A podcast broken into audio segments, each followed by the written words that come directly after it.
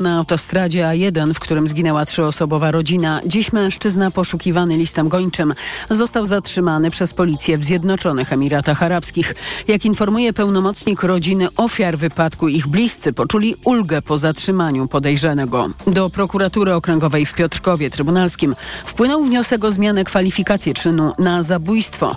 Do wypadku doszło 16 września. W tragicznym pożarze auta zginęła trzyosobowa rodzina, rodzice i ich pięcioletni syn. Siły specjalne Ukrainy przeprowadziły desant na Krymie i ostrzelały wojska moskiewskiego okupanta, poinformował ukraiński wywiad wojskowy. Wywiad nie informuje, jak liczna była grupa oraz jakie straty ponieśli Rosjanie. Już za kilka minut przedwyborcza debata TOK FM. Kolejne informacje o 22, ale wcześniej sport. Informacje sportowe. Szymon Kępka, zapraszam. Wiadomo, kto będzie organizatorem piłkarskiego mundialu w 2030 roku. Maroko, Hiszpania i Portugalia będą gospodarzami tych rozgrywek. Trzy mecze mistrzostw mają odbyć się w Ameryce Południowej, w Urugwaju, Argentynie i Paragwaju. To z okazji stulecia turnieju. A Mistrzostwa Świata, te najbliższe, które przed nami za dwa lata, obejrzymy w Kanadzie, USA i Meksyku. Piotr Zieliński z golem, Przemysław Frankowski z asystą, za nami Pierwsze mecze drugiej kolejki piłkarskiej Ligi Mistrzów, w których Polacy pokazali się z dobrej strony. Dziś natomiast szansę na swoje 93. trafienie w Champions League będzie miał Robert Lewandowski, którego Barcelona zagra Sporto. Przemysław Pozowski. Zieliński bramkę strzelił z rzutu karnego, ale jego zespół SSC Napoli ostatecznie przegrał w Neapolu z Realem 2 do 3 w szlagierze drugiej kolejki. Wygrało natomiast Lons Frankowskiego 2 do 1 z Arsenalem, w którym z ławki rezerwowych nie podniósł się Jakub Kiwior. Dziś polscy kibice mogą być za to pewni, że w barwach Barcelony zobaczą kapitana naszej kadry Roberta Lewandowskiego, który na inaugurację wbił jedną z pięciu bramek Antwerpii w łatwo wygranym przez Katalończyków meczu. Dziś jednak poprzeczka idzie w górę. Barsa zagra na wyjeździe z FC Porto. Poza tym w akcji dziś także Szymon Marciniak, który w Dortmundzie poprowadzi spotkanie Borussii z AC Milan. Ciekawie powinno być też w meczu Lipska z brojącym trofeum Manchesterem City. Niemiecki zespół będzie odganiać koszmary z ubiegłego sezonu, gdy w jednej ósmej finału przegrał 0 do 7, a 5 goli zapisał na swoim koncie Erling Haaland. Przemysław Pozowski, TOK FM. A wszystkie wspomniane mecze rozpoczną się o 21. Patrzymy jeszcze na wyniki toczących się spotkań, a tam grad goli w meczu Feyenoord z Atletico, teraz 3-2 dla Atletico właśnie, a w starciu Antwerpii i Szachtara 2-1 dla drużyny z Belgii. A jutro wracamy do rywalizacji polskich klubów w europejskich pucharach. Zagra Raków Częstochowa ze Szturmem Graz i Legia Warszawa, która podejmie AZ Alkmaar. Legioniści w lidze konferencji sprawili niemałą niespodziankę pokonując Aston Villa 3-2. Z kolei Raków przegrał swoje pierwsze spotkanie z Atalantą Bergamo 2-0. Teraz zespół Dawida Szwargi zagra z nie mniej wymagającym rywalem. Szturm jest zespołem, który w zeszłym sezonie w silnej grupie uzyskał 8 punktów i tylko bilans bramkowy decydował o tym, że, że nie wyszedł e, z grupy, mm, w której rywalizował, więc e, to będzie bardzo ciekawy pojedynek z silną drużyną. Raków Szturm w Lidze Europy jutro o 18.45. Legia z Alkmaarem zagra o 21.00. Pogoda. Na wybrzeżu nocą nadal może przelotnie padać deszcz. W górach będzie wiał silniejszy wiatr. Poza tym pogodnie. Na wschodzie i południu będzie chłodno. W centrum i na północy 11-12 stopni, a tam gdzie najchłodniej 7-8. Radio TOK FM. Pierwsze radio informacyjne. Debata TOK FM.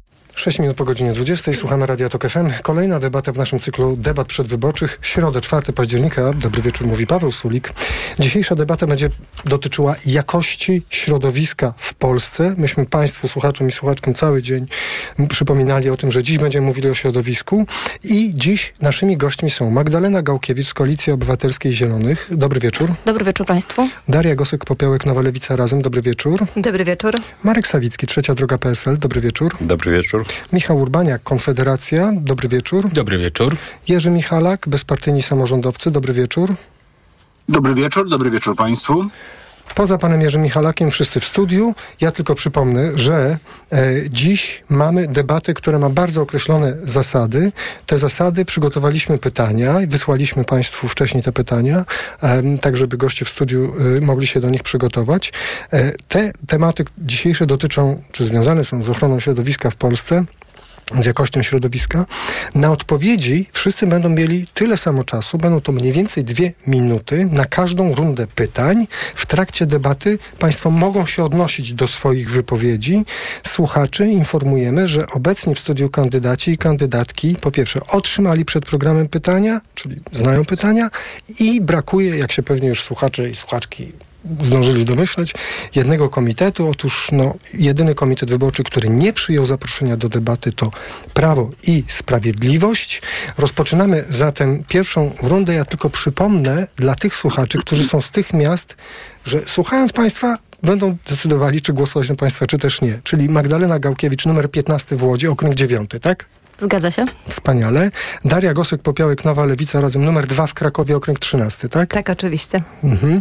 Marek Sawicki, Ostrołęka, Siedlce, numer 2, okręg 18. Tak, okręg 18, w którym Radio Tok FM ma bardzo mały zasięg. To jest tak linia, linia Kałszyn-Wyszków i już dalej na północ ani na wschód Radio Tok FM Michał Urbaniak, to jest numer 1 w Gdańsku i Sopocie, okręg 25. Tak jest, zgadza się. Jerzy Michalak, numer 2 we Wrocławiu, okręg 8, tak? Yy, okręg ósmy, ale to jest okręg do Senatu, więc nie można mówić o jakimś miejscu. Natomiast TOK FM bardzo dobrze słychać. Jeden z trzech kandydatów w okręgu ósmym do Senatu. Wspaniale. Rozpoczynamy od pierwszej tury naszych pytań.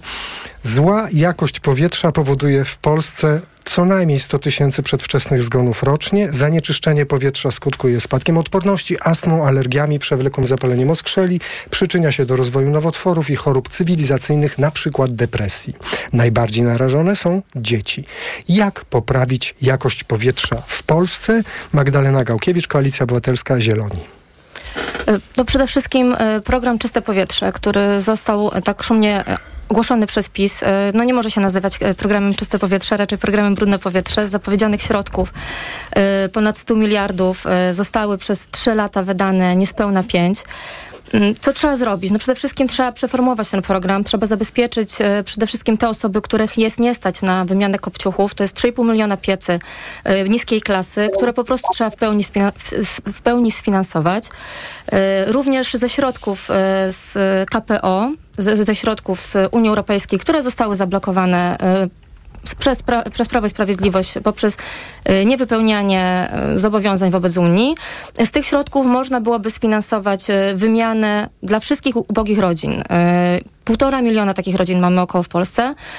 Wymianę pomp ciepła, założenie fotowoltaiki oraz dofinansowanie również częściowe dla tych rodzin, które w części mogą sobie takie, taką wymianę mm, sfinansować.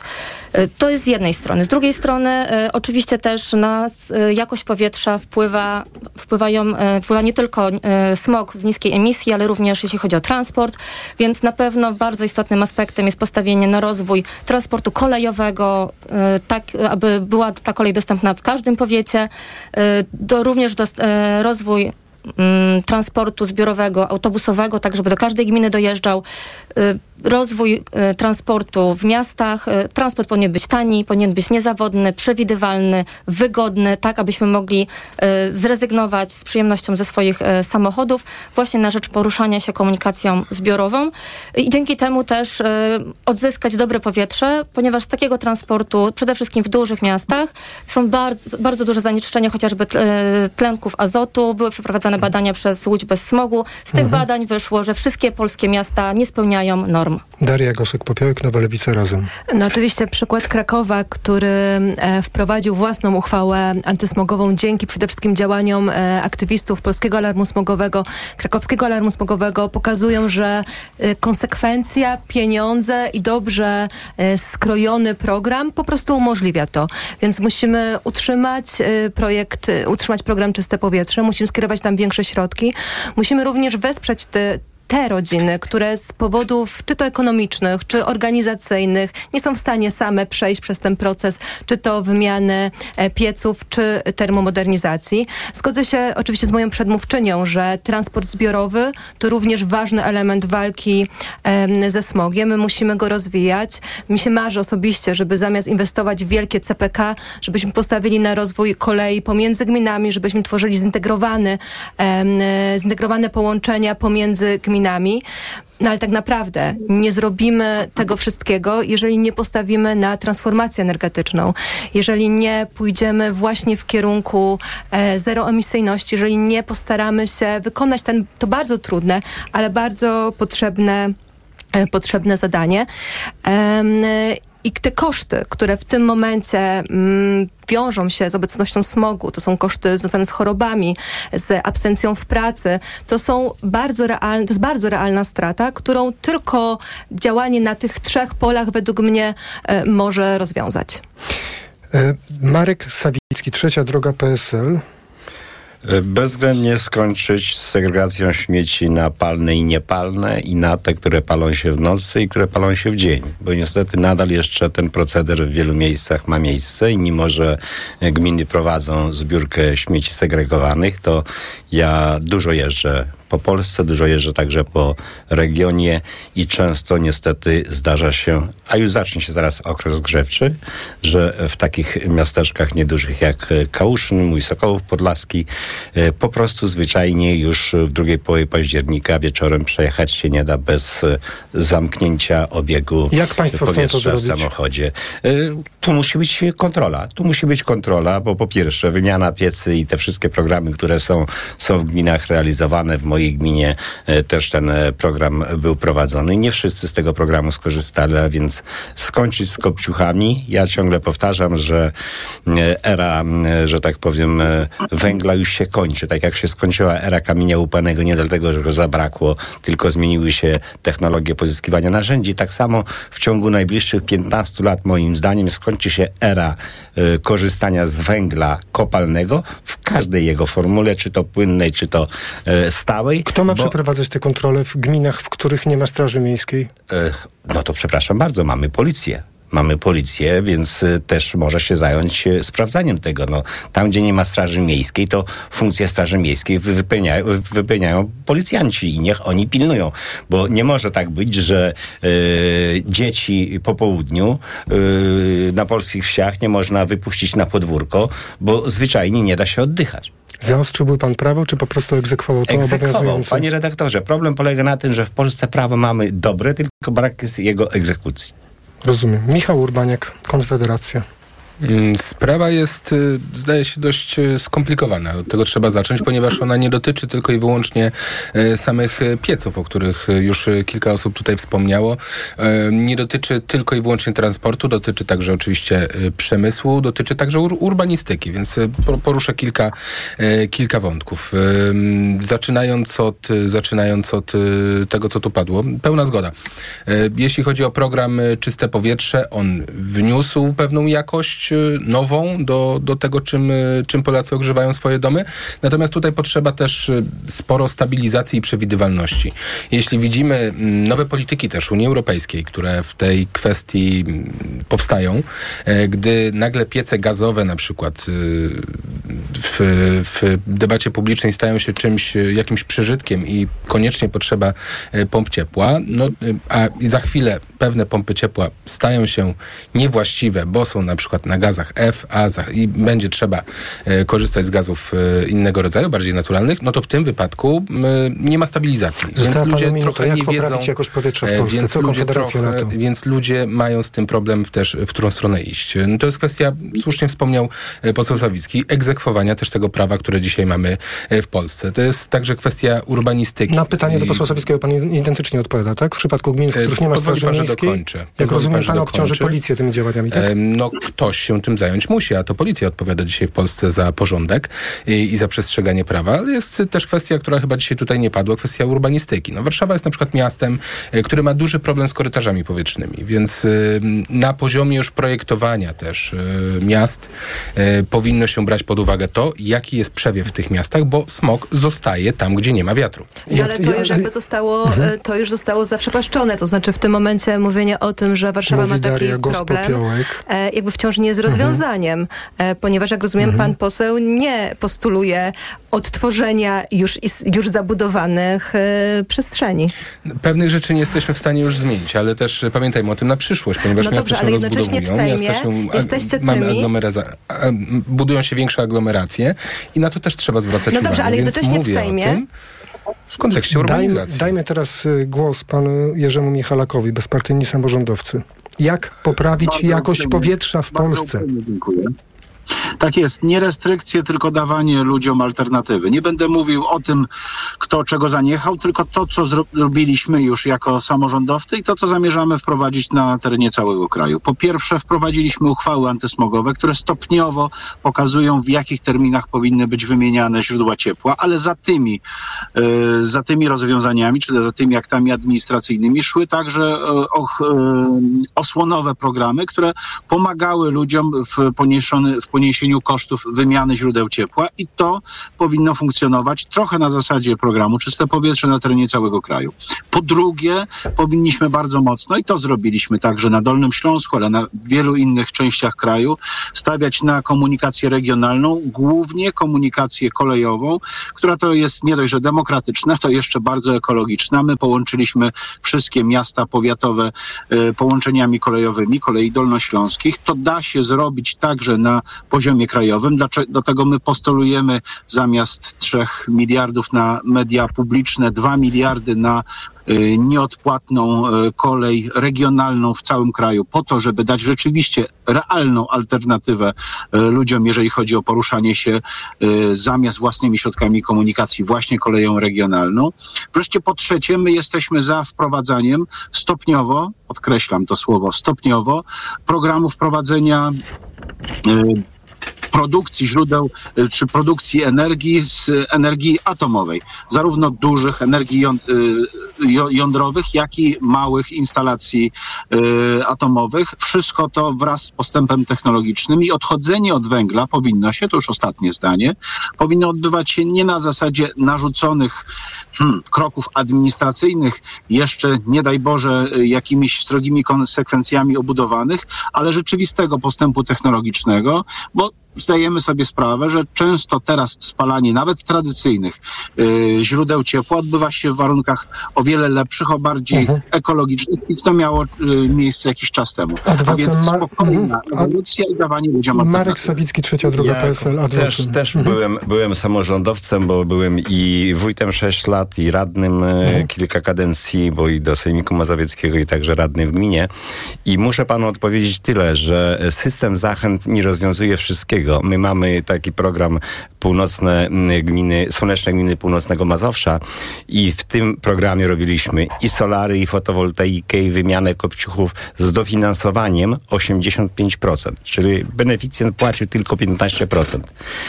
Jedna trzecia mieszkańców tych gmin skorzystała z tego projektu, a reszta dalej nam dymi, a reszta dalej nam zatruwa powietrze. Dobrze, ale musimy przejść do nas... Rozumiem, panie pośle, ale nie ma rozwiązania, Jerzy które by obejmowało całość e, problemów i, za jednym zamachem e, te problemy rozwiązywało. My opowiadamy się za spokojnym, systemowym rozwiązaniem tych kwestii i uważamy, że taki system dopłat, podobnie jak funkcjonował to w pana województwie, jak to funkcjonuje u nas na Dolnym Śląsku, że powinien funkcjonować na terenie całego kraju. Dobrze, ale Naprawdę nie ma Jerzy Michalak wykorzystał bardzo wiele czasu, a jeszcze Magdalena Tak, Gałkiewicz w jedno tej słowo kwestii. na koniec. E, Musimy pamiętać natomiast o tym, że są takie rodziny, które nie są w stanie nawet w małym zakresie sfinansować sobie wymiany czy, po, czy czy, do, e, czy wziąć e, częściowe dofinansowanie do pomp ciepła.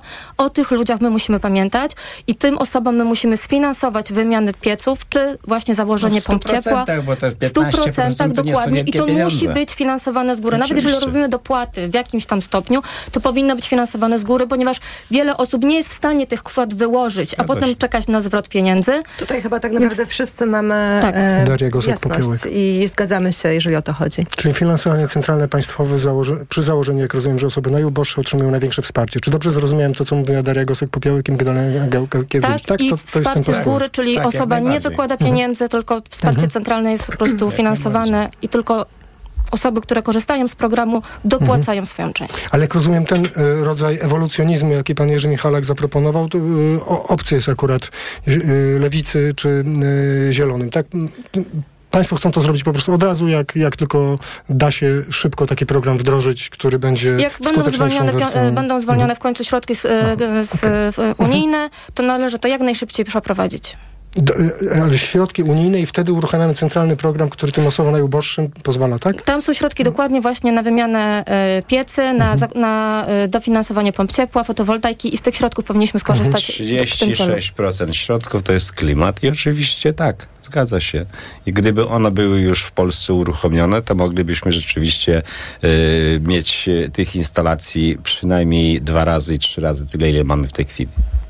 Musimy przejść do następnego tematu, który jest tematem niezwykle skomplikowanym, bo, ponieważ bazuje na takim przekonaniu, że coś jest złego z wodą w Polsce, ale nie do końca wiemy co. Wiemy, że było zatrucie Odry, wiemy, że y, czasami dochodzi do awarii sieci. Skala jest y, dość duża, dlatego że odnawialne zasoby wody na mieszkańca w Polsce od 30 lat spadają. Na terenie Unii Europejskiej praktycznie tylko w Czechach, w, na Malcie i chyba na Cyprze, z tego co pamiętam, jest gorzej.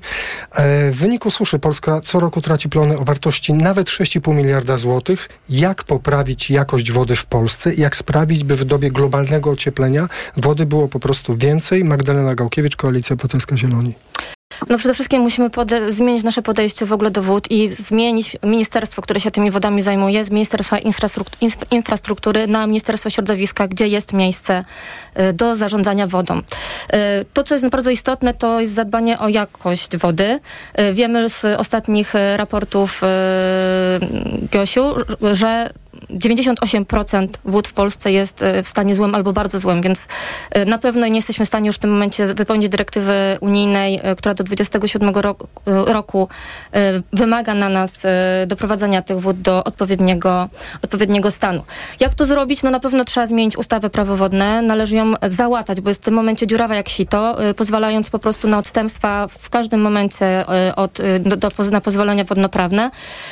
I mamy taką sytuację, jaką mamy na Odrze, że wszystkie po prostu firmy robią zrzuty. Prawdopodobnie wszystkie, jeżeli, albo większość nich, y, z tych firm dostała pozwolenia wodnoprawne. Więc robią to w świetle, w świetle prawa, a woda, y, a rzeka została w zasadzie y, zabita, więc... A jak Państwo chcą to zmienić? Po prostu mniej pozwoleń wodnoprawnych udzielanych albo bardziej restrykcyjnie? Na pewno trzeba te pozwolenia wodnoprawne z, wydawać z rozsądkiem. Powinny być przede wszystkim punkty pomiarowe jakości wody i w zależności od tego, jak, jakie są wyniki tych pomiarów, to do tego odpowiednio y, korygować y, kwestie pozwoleń. Też na pewno należy y, zmienić mm, zakres tego, co powinno, co może być spuszczone do wody, zmienić, być może wprowadzić jakieś restrykcje w tym zakresie też to, co jest bardzo istotne, ponieważ y, poziom zasolenia wód y, w rzekach y, w większości, w 70% pochodzi po prostu z, ze spółek górniczych, więc tutaj też na pewno są potrzebne regulacje, odpowiednie poziomy. Przede wszystkim firmy górnicze powinny wprowadzać nowoczesne spo, sposoby odsalania wody, którą, którą spuszczają do rzek, ale też należy brać pod uwagę poziomy chlorków czy siarczanów, które mhm. są spuszczane, bo one są po prostu odpowiedzialne za to, co się stało na Odrze. Daria Gosek-Popiołek, Nowa Lewica Razem. No oczywiście przez ostatnie 30 lat zapomnieliśmy, że rzeki to nie ścieki. E, mamy, chociaż mamy sieć oczyszczalni, to bardzo często one po prostu dokonują legalnych zrzutów, bardzo często nieoczyszczonych ścieków. Mamy niestety przedsiębiorstwa, które również e, to robią. I tu wyjście jest pierwsze, po prostu jest jasne i oczywiste, po prostu restrykcyjne sprawdzanie już istniejących pozwoleń wodnoprawnych. Teraz w tym momencie raz wydane, ono jest wydawane na 10, czasami więcej lat. E, to po, po pierwsze. Po drugie, potrzebujemy e, kontroli e, kontroli, które nie są kontrolami zwoływanymi przez społeczników, którzy wychodzą nad rzekę, bo coś śmierdzi, tylko tutaj inspekcja, policja środowiskowa, możemy różnie te służby nazywać, ale to się musi oczywiście odbywać. Druga nie rzecz. mamy policji środowiskowej w e, Polsce. Dlatego powinniśmy ją mieć. Znaczy generalnie... Aha, jest inspekcja ochrony środowiska. Znaczy jest inspekcja ochrony środowiska, która ma, która jest, która jest skrajnie niedofinansowana, e, w której zatrudnienie jest bardzo niskie w porównaniu do skali potrzeb. Drugim problemem z polskimi rzekami jest to, że one są bardzo silnie zmienione. Przez te lata bardzo mocno ingerowaliśmy w te ekosystemy. Mamy system, w którym woda ma za zadanie jak najszybciej spływać z krajobrazu, a my powinniśmy ją zatrzymywać. I tutaj realizacja krajowego programu renaturyzacji jest czymś kluczowym. PiS tego nie robi, bo jest rządem nieudolnym. Do tej pory w ogóle nie myślano o tym, że woda jest cennym zasobem, który należy zatrzymywać i chronić. I tutaj musi nastąpić bardzo duża zmiana e, priorytetów. No i trzecia rzecz, bardzo ważna, czyli odejście od tej absurdalnej mrzonki ministra Grubarczyka wyciągniętej żywcem z lat 70., czyli idei żeglugi śródlądowej, wyładowanie miliardów złotych na e, olbrzymi, gigantyczny program, który będzie e, jeszcze bardziej degradował polskie rzeki. Marek Sawicki, trzecia droga PSL. No więc przede wszystkim, żeby zadbać o wodę, to trzeba zacząć od początku.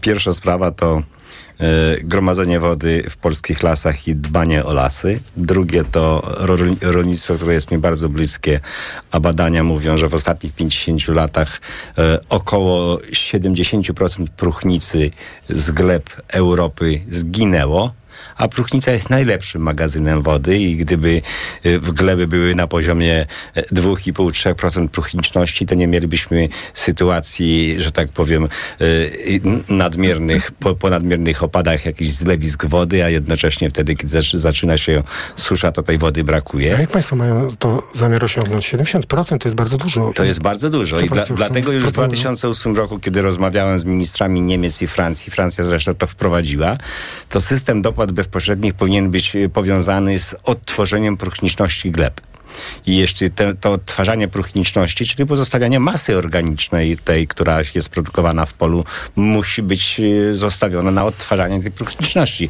To jest kwestia także e, spraw związanych z zarządzaniem wodami. No, powołanie e, gospodarstwa wody polskie pokazało, że zamiast poprawy mamy pogorszenie, bo przez 4 lata nikt się nie zajmował wodami, tylko zajmował się układaniem administracji. I tu pani poseł Gosek-Popiołek wspomniała, uważam, że mm, pierwszym, najważniejszym elementem to jest odsunięcie od wód i od e, zajmowania się wodami ministra Grubarczyka. W mojej ocenie jest to w ostatnich latach największy szkodnik, e, który rzeczywiście w zakresie niszczenia środowiska i wód robi e, bardzo dużo, dużo złego.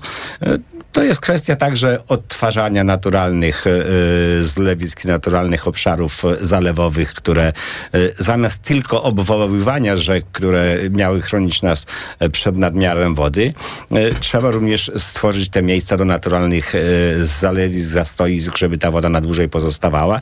No i co, co najważniejsze, jeszcze wracam do mojego obszaru, którym się zawsze zajmowałem.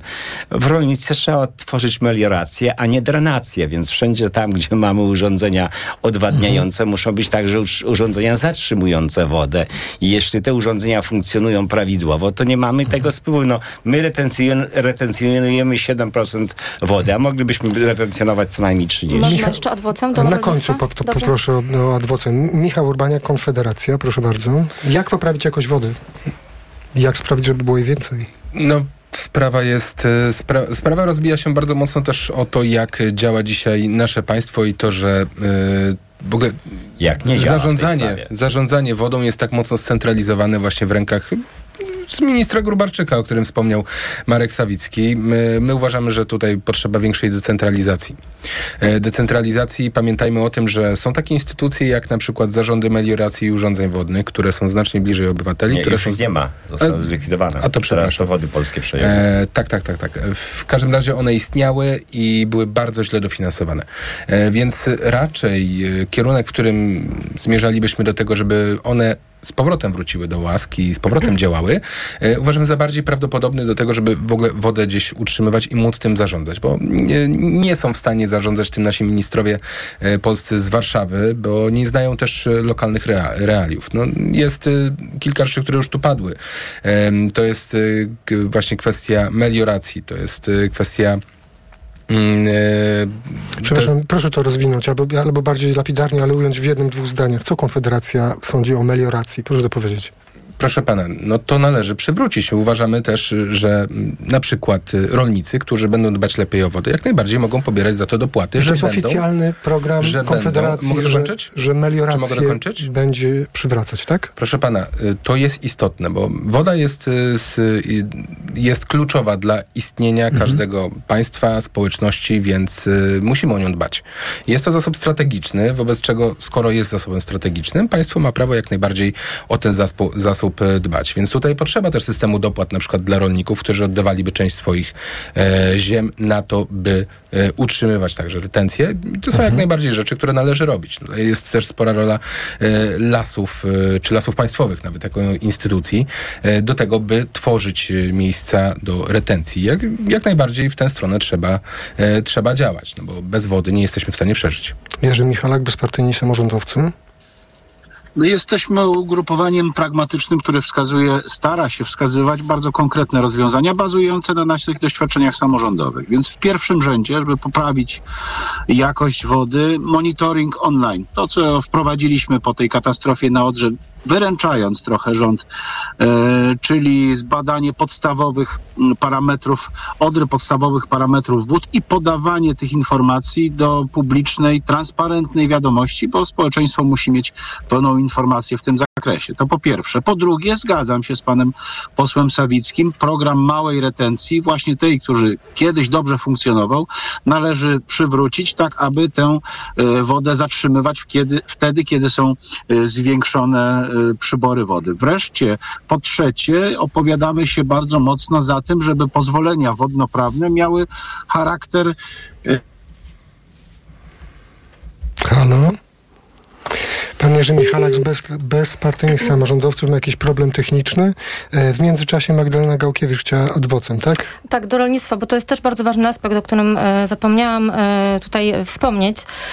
Z, re, z retencją absolutnie się, się zgadzam, natomiast też na co trzeba koniecznie zwrócić uwagę, to jest kwestia przenawożenia po prostu ziem w tym momencie i bardzo dużych zanieczyszczeń, które pochodzą z intensywnej przemysłowej hodowli zwierząt, więc też na pewno to, co bardzo by nam pomogło, żeby te zanieczyszczenia nie, prze, nie przenikały do wód gruntowych, a później do naszych rzek, e, to postawienie mocno na rolnictwo ekologiczne, na agroleśnictwo, które też e, zatrzymuje, e, po, pomaga chronić glebę i zatrzymuje wodę w środowisku. Michał Urbaniak. Jedną rzecz jeszcze chciałbym dodać. Mhm. Warto też postawić na recykling wód komunalnych. E, Właśnie na przykład przy rolnictwie.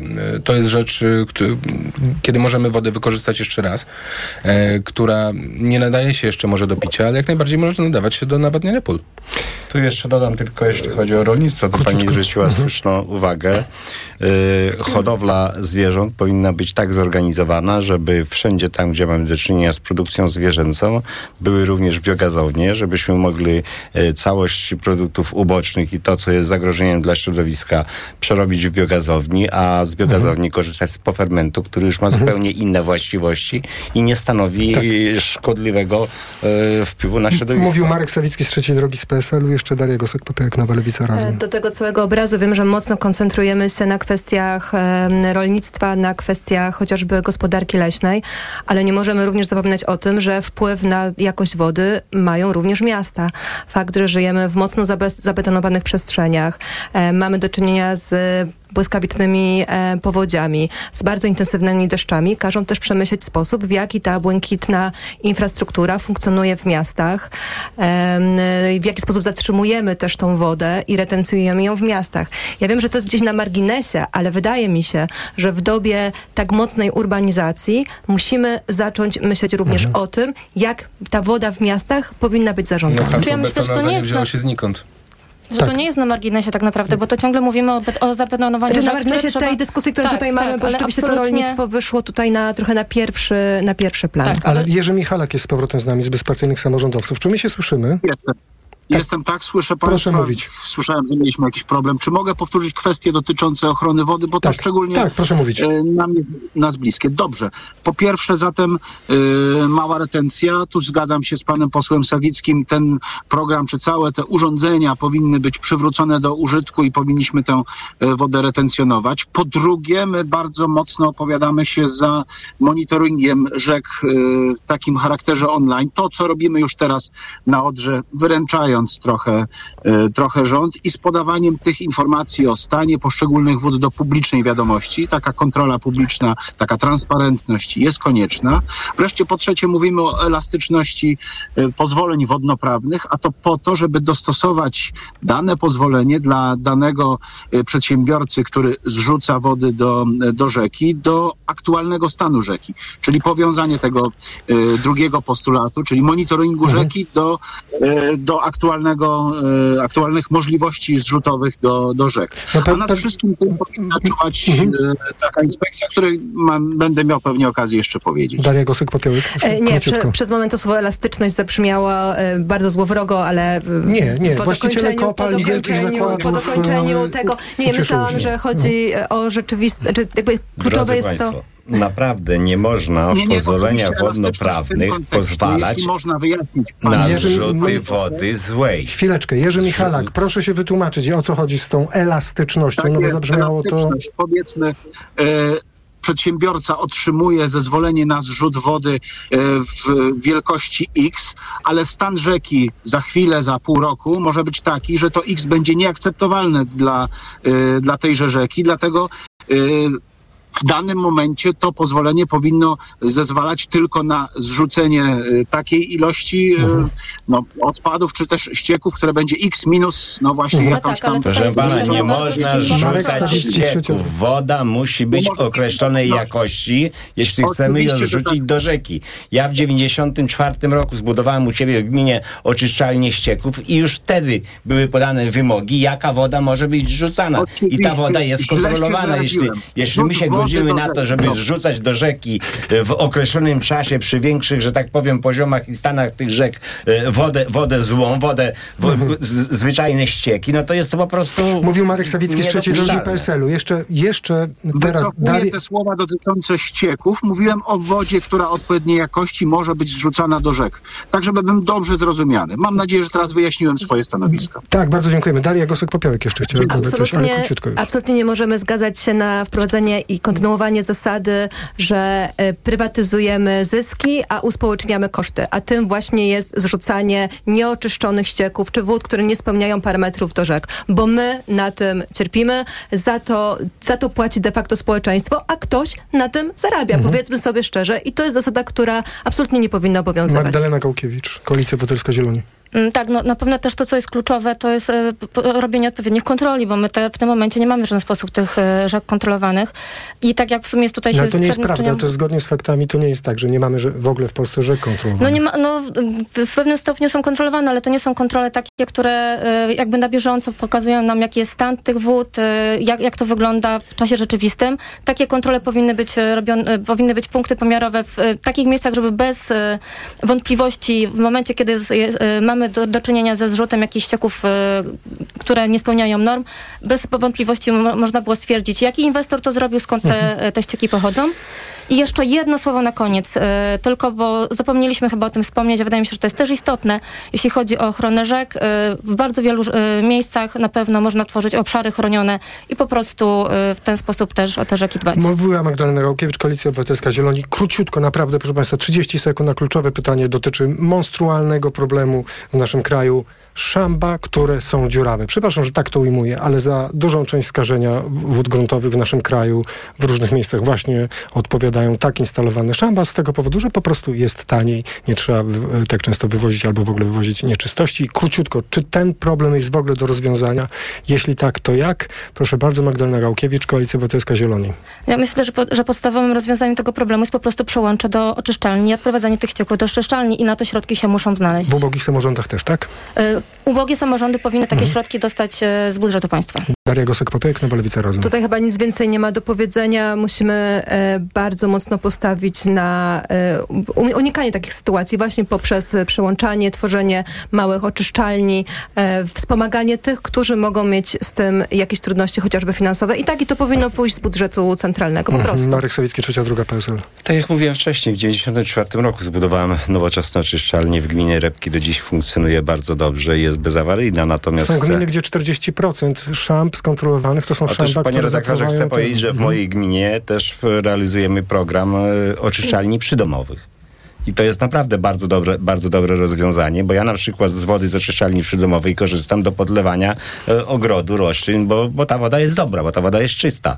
Więc e, chcę zwrócić uwagę na to, że, że, że, że można ten problem rozwiązać. Natomiast no, jeśli mamy sytuację, w której są szamba, i nie ma dokumentów, e, że tak powiem, odbioru yy, z tych szamp ścieków, zawartości, no to, no to gdzieś, gdzieś znów, Mhm. gdzieś znów kontrola, kontrola, jeszcze raz kontrola. Michał Urbaniak, Konfederacja. Teraz Sko- skończy, skończyć także z tymi przelewami, przelewami w, w szambach do pobliskich strumieni, Ja bo to jest rzecz Michał.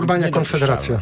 Czy boję się, że sprawa może być nie do rozwiązania, y, ponieważ y, to jest tak szeroka skala y, i tak trudna rzecz do wykrycia w wielu przypadkach, że możemy sobie z tym nigdy nie poradzić realnie. Inna kwestia to jest właśnie na przykład zachęty. Tu padły kwestie przydomowych oczyszczalni Mhm. ścieków. Jak- najbardziej warto z takich rzeczy korzystać, no ale więcej pewnie załatwimy zachętami w tym wypadku niż... Finansowymi? e, Tak, no, przydomowe oczyszczalnie nie można tego ścieków wykluczyć. Nie można tego wykluczyć. 90% Jak najbardziej nie można tego urzędu. wykluczyć. Jeżeli, jeżeli mamy E, tylko nie, mówmy, nie mówmy naraz. Ludzie to E, robią bardzo często, z, po prostu mówię w skrócie, z biedy. Michał Urbaniak, Mm, Konfederacja. Tak, więc y, no, tak czy siak no, trzeba być przygotowanym na to, że pewnie nigdy nie będziemy w stanie tego wykluczyć. E, Moim zdaniem nierealnym jest też to, że państwo będzie w stanie to wszystko mm, od razu sfinansować. Y, Moim zdaniem nierealnym będzie też to, y, że mm, y, wszędzie da się to wykryć. Y, To jest kwestia edukacji, to jest kwestia odbiorów budowlanych także, bo przecież takie szamba też powstają właśnie przy, przy, przy jak się dom buduje, prawda? Więc no tutaj zachęty czy, czy y, też edukacja mają spory Mhm. wpływ. Jerzy Michalek, bezpartyjni samorządowcy. Jest pan z nami, tak? Halo?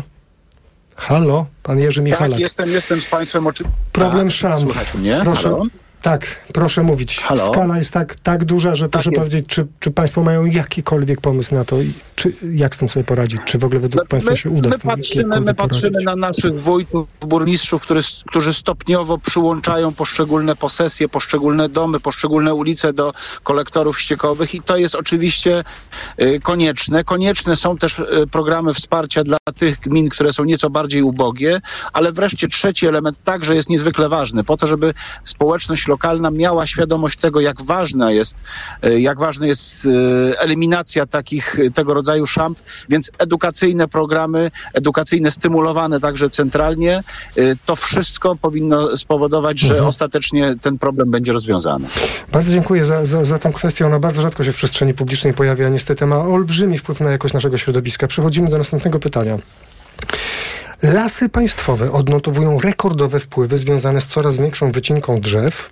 Trochę do tych wpływów dokładał się kryzys energetyczny, in plus. W przedsiębiorstwie rosną wynagrodzenia, należą relatywnie do najwyższych w Unii Europejskiej. Jak powinna wyglądać instytucjonalna kontrola funkcjonowania przedsiębiorstwa Lasy Państwowe? Magdalena Gałkiewicz, Koalicja Obywatelska Zieloni. No przede wszystkim ustawa o lasach powinna y, określić y, obowiązkową proporcję pomiędzy wydatkami, które są y, czynione na rzecz ochrony środowiska, a na produkcję drewna. W tym momencie ta proporcja jest komple- kompletnie zachwiana y, i na produkcję wydaje się 100 razy więcej niż na ochronę środowiska. Za y, Solidarna Polska generalnie urządziła sobie z lasów państwowych po prostu bankomat i wycina te lasy na potęgę, y, a za pieniądze, które z tych lasów zarabia, kupuje sobie polityczne poparcie. To jest kolejna rzecz, którą należy absolutnie zmienić.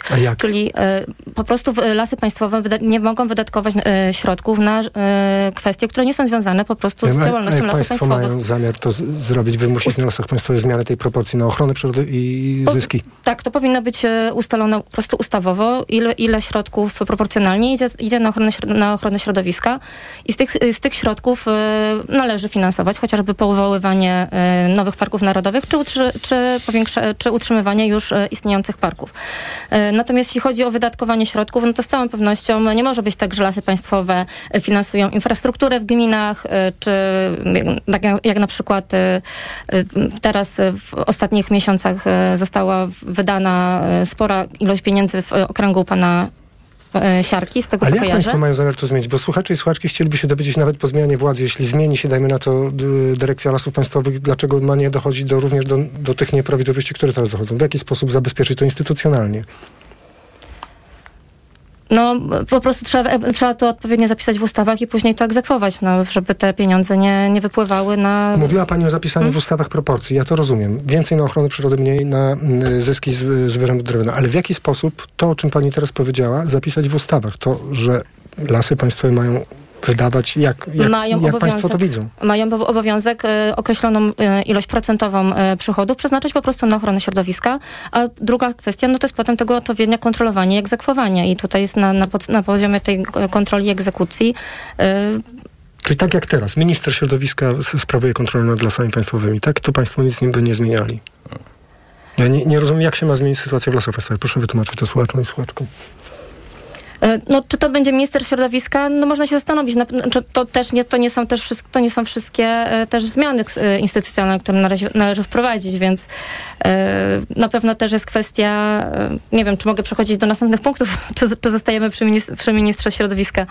Nie, wie pani, to jest, to, to, może przejdźmy, do, spróbujmy zapytać wszystkich o to, bo to jest sytuacja niezwykle skomplikowana, ale rozumiem, że nie ma prostych odpowiedzi. No nie ma prostych odpowiedzi, natomiast no, w tym momencie mamy, mamy, mamy to w Ministerstwie Środowiska. Oczywiście możemy dyskutować, czy to ma być poza Ministerstwem Środowiska. Uważam, że Ministerstwo Środowiska jest y, dobrym ministerstwem, jeśli chodzi o lasy państwowe. Natomiast w tym momencie, no, y, ja nie uważam, że te lasy państwowe są przez Ministerstwo Środowiska kontrolowane, chociażby dlatego, że plany urządzenia lasu, które są przyjmowane, już pomijam kwestię, że to nie, są, nie, jest, nie jest to w trybie administracyjnym, do czego pewnie przejdziemy Później, w punkcie tak. o lasach społecznych. Natomiast minister środowiska teoretycznie według ustawy powinien zatwierdzać te plany mhm. urządzenia lasu, a w praktyce wygląda to tak, że ich nie zatwierdza. Lasy państwowe realizują plany urządzenia lasu, zanim jeszcze je przyjmą. No dobrze. Jak powinna wyglądać instytucjonalna kontrola funkcjonowania przedsiębiorstwa Lasy Państwowe? Daria Gosek-Popiołek, Nowa Lewica Razem. E, ja się nie zgodzę z moją przedmówczynią, że to jest sprawa bardzo skomplikowana, dlatego że skoro mamy system, który okazał się systemem dziurawym, to mamy również obowiązek wyciągnąć z niego lekcje. Lasy państwowe według mnie powinny być, być przekształcone w agencję rządową. To by pozwoliło na przykład posłom kontrolować lasy państwowe. W tym momencie, panie redaktorze, jest tak, że ja przychodzę z kontrolą poselską do lasów państwowych, chcąc na przykład dowiedzieć się, jak nadleśnictwa wydają swoje środki i słyszę, że mandat posła czy senatora nie upoważnia mnie, ponieważ nie są oni częścią administracji rządowej. Kto będzie powołał szefu, szefu takiej agencji rządowej, którą będą lasy państwowe? E, no to powinien przede wszystkim, e, to powin, powinno być w tym systemie, powinny być również prowadzone kolejne bezpieczniki i może mhm. za chwilę odpowiem na pytanie pana redaktora. E, uważamy, że również powinna w stosunku do lasów państwowych funkcjonować pewien organ nadzorczo-kontrolny, e, który nie będzie polityczny, w którym będą zasiadać przedstawiciele uniwersytetów, różnych ciał naukowych, organizacji pozarządowych. E, ta kadencja należałoby również zadziałać e, nieco na zasadzie mijających się kadencji. To znaczy, żeby nie było tak, że, e, że razem z początkiem Sejmu zostaje powołana taka rada, bo to widzimy w przypadku różnych jak wybór sędziów do Trybunału Konstytucyjnego. E, tak. E, po dziewięciu no, latach. No nie wiem, czy po dziewięciu latach, panie, e, panie pośle, myślę, że to się, sobie... Nam się w tych kadencjach rzeczywiście z Trybunału udało. Natomiast no, jakby generalnie musimy wprowadzić pewne bezpieczniki, bo istniejący system po prostu nie działa. E, po trzecie, i tu zgodzę się z przedmówczynią, należy zdecydowanie zwiększyć kontrolę, jeżeli chodzi o to, na jakie środki wydatkowane, na, na jakie cele wydatkowane są środki e, z lasów państwowych i po prostu zacząć rzeczywiście te środki kierować na ochronę przyrody, na funkcjonowanie parków narodowych, bo one w tym momencie są skrajnie niedofinansowane, co również przekłada się na powstawanie kolejnych parków i jest takim mhm. bardzo dużą e, blokadą. Marek Sawicki, trzecia druga PSL. Lasy pełnią dwie funkcje. Pełnią funkcje środowiskowe i funkcje gospodarcze. I oczywiście niełatwo jest je rozdzielić, natomiast przede wszystkim ma bardzo mało w Polsce lasów pierwotnych i te lasy pierwotne powinny być wyłączone z funkcji gospodarczych i z e, użytkowania, że tak powiem, wycinkowego, rolnego, handlowego. Natomiast jeśli chodzi o pozostałe lasy, rzeczywiście trzeba zwiększać powierzchnię lasów e, starych, lasów dojrzałych, bo oczywiście lasy państwowe ciągle nam powtarzają, że e, lesistość się zwiększa, ale młody las nie jest tym, czym jest las e, dojrzały, las, las stary. No i oczywiście też przychodzi taki czas, kiedy jak nie mamy lasów e, pierwotnych, tylko lasy, lasy sadzone, siane, to, to przecież wiadomo, że te drzewa, że te drzewa osiągają swój wiek i też muszą być... Jak powinna wyglądać dać instytucjonalna kontrola funkcjonowania przedsiębiorstw Lasy W, Państwowe. mo- w mojej ocenie, oprócz tego, że mamy lasy państwowe, które e, jako przedsiębiorstwa funkcjonują, nad nimi nadzór jednak, tu się zgadzam z panią poseł Gosek-Popiołek, powinna pełnić Rada Społeczna czyli rada powoływana e, poza rządem, poza parlamentem, e, wyłaniana w jakiś sposób z e, przedstawicieli organizacji zajmujących się dbaniem o środowisko, ale także organizacji obywatelskich i uniwersyteckich, uczelnianych, tam gdzie mamy fachowców od ochrony środowiska, żeby to gospodarowanie lasami było ostatecznie zatwierdzane także przez e, taki organ, który będzie miał wpływ na to, żeby ta funkcja środowiskowa w lasach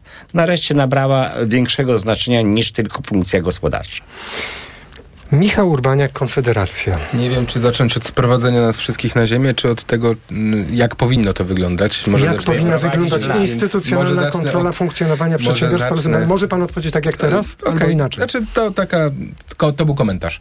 E, zacznę od tego, że niezależnie jakie przepisy wprowadzimy, to jest jeszcze kwestia egzekucji tych przepisów, e, bo jedno to jest forma, przepisy są pewną formą, e, a treść, no to to już wykonawstwo tych przepisów, tego jak ludzie będą też e, te przepisy interpretować, jak do nich podchodzić.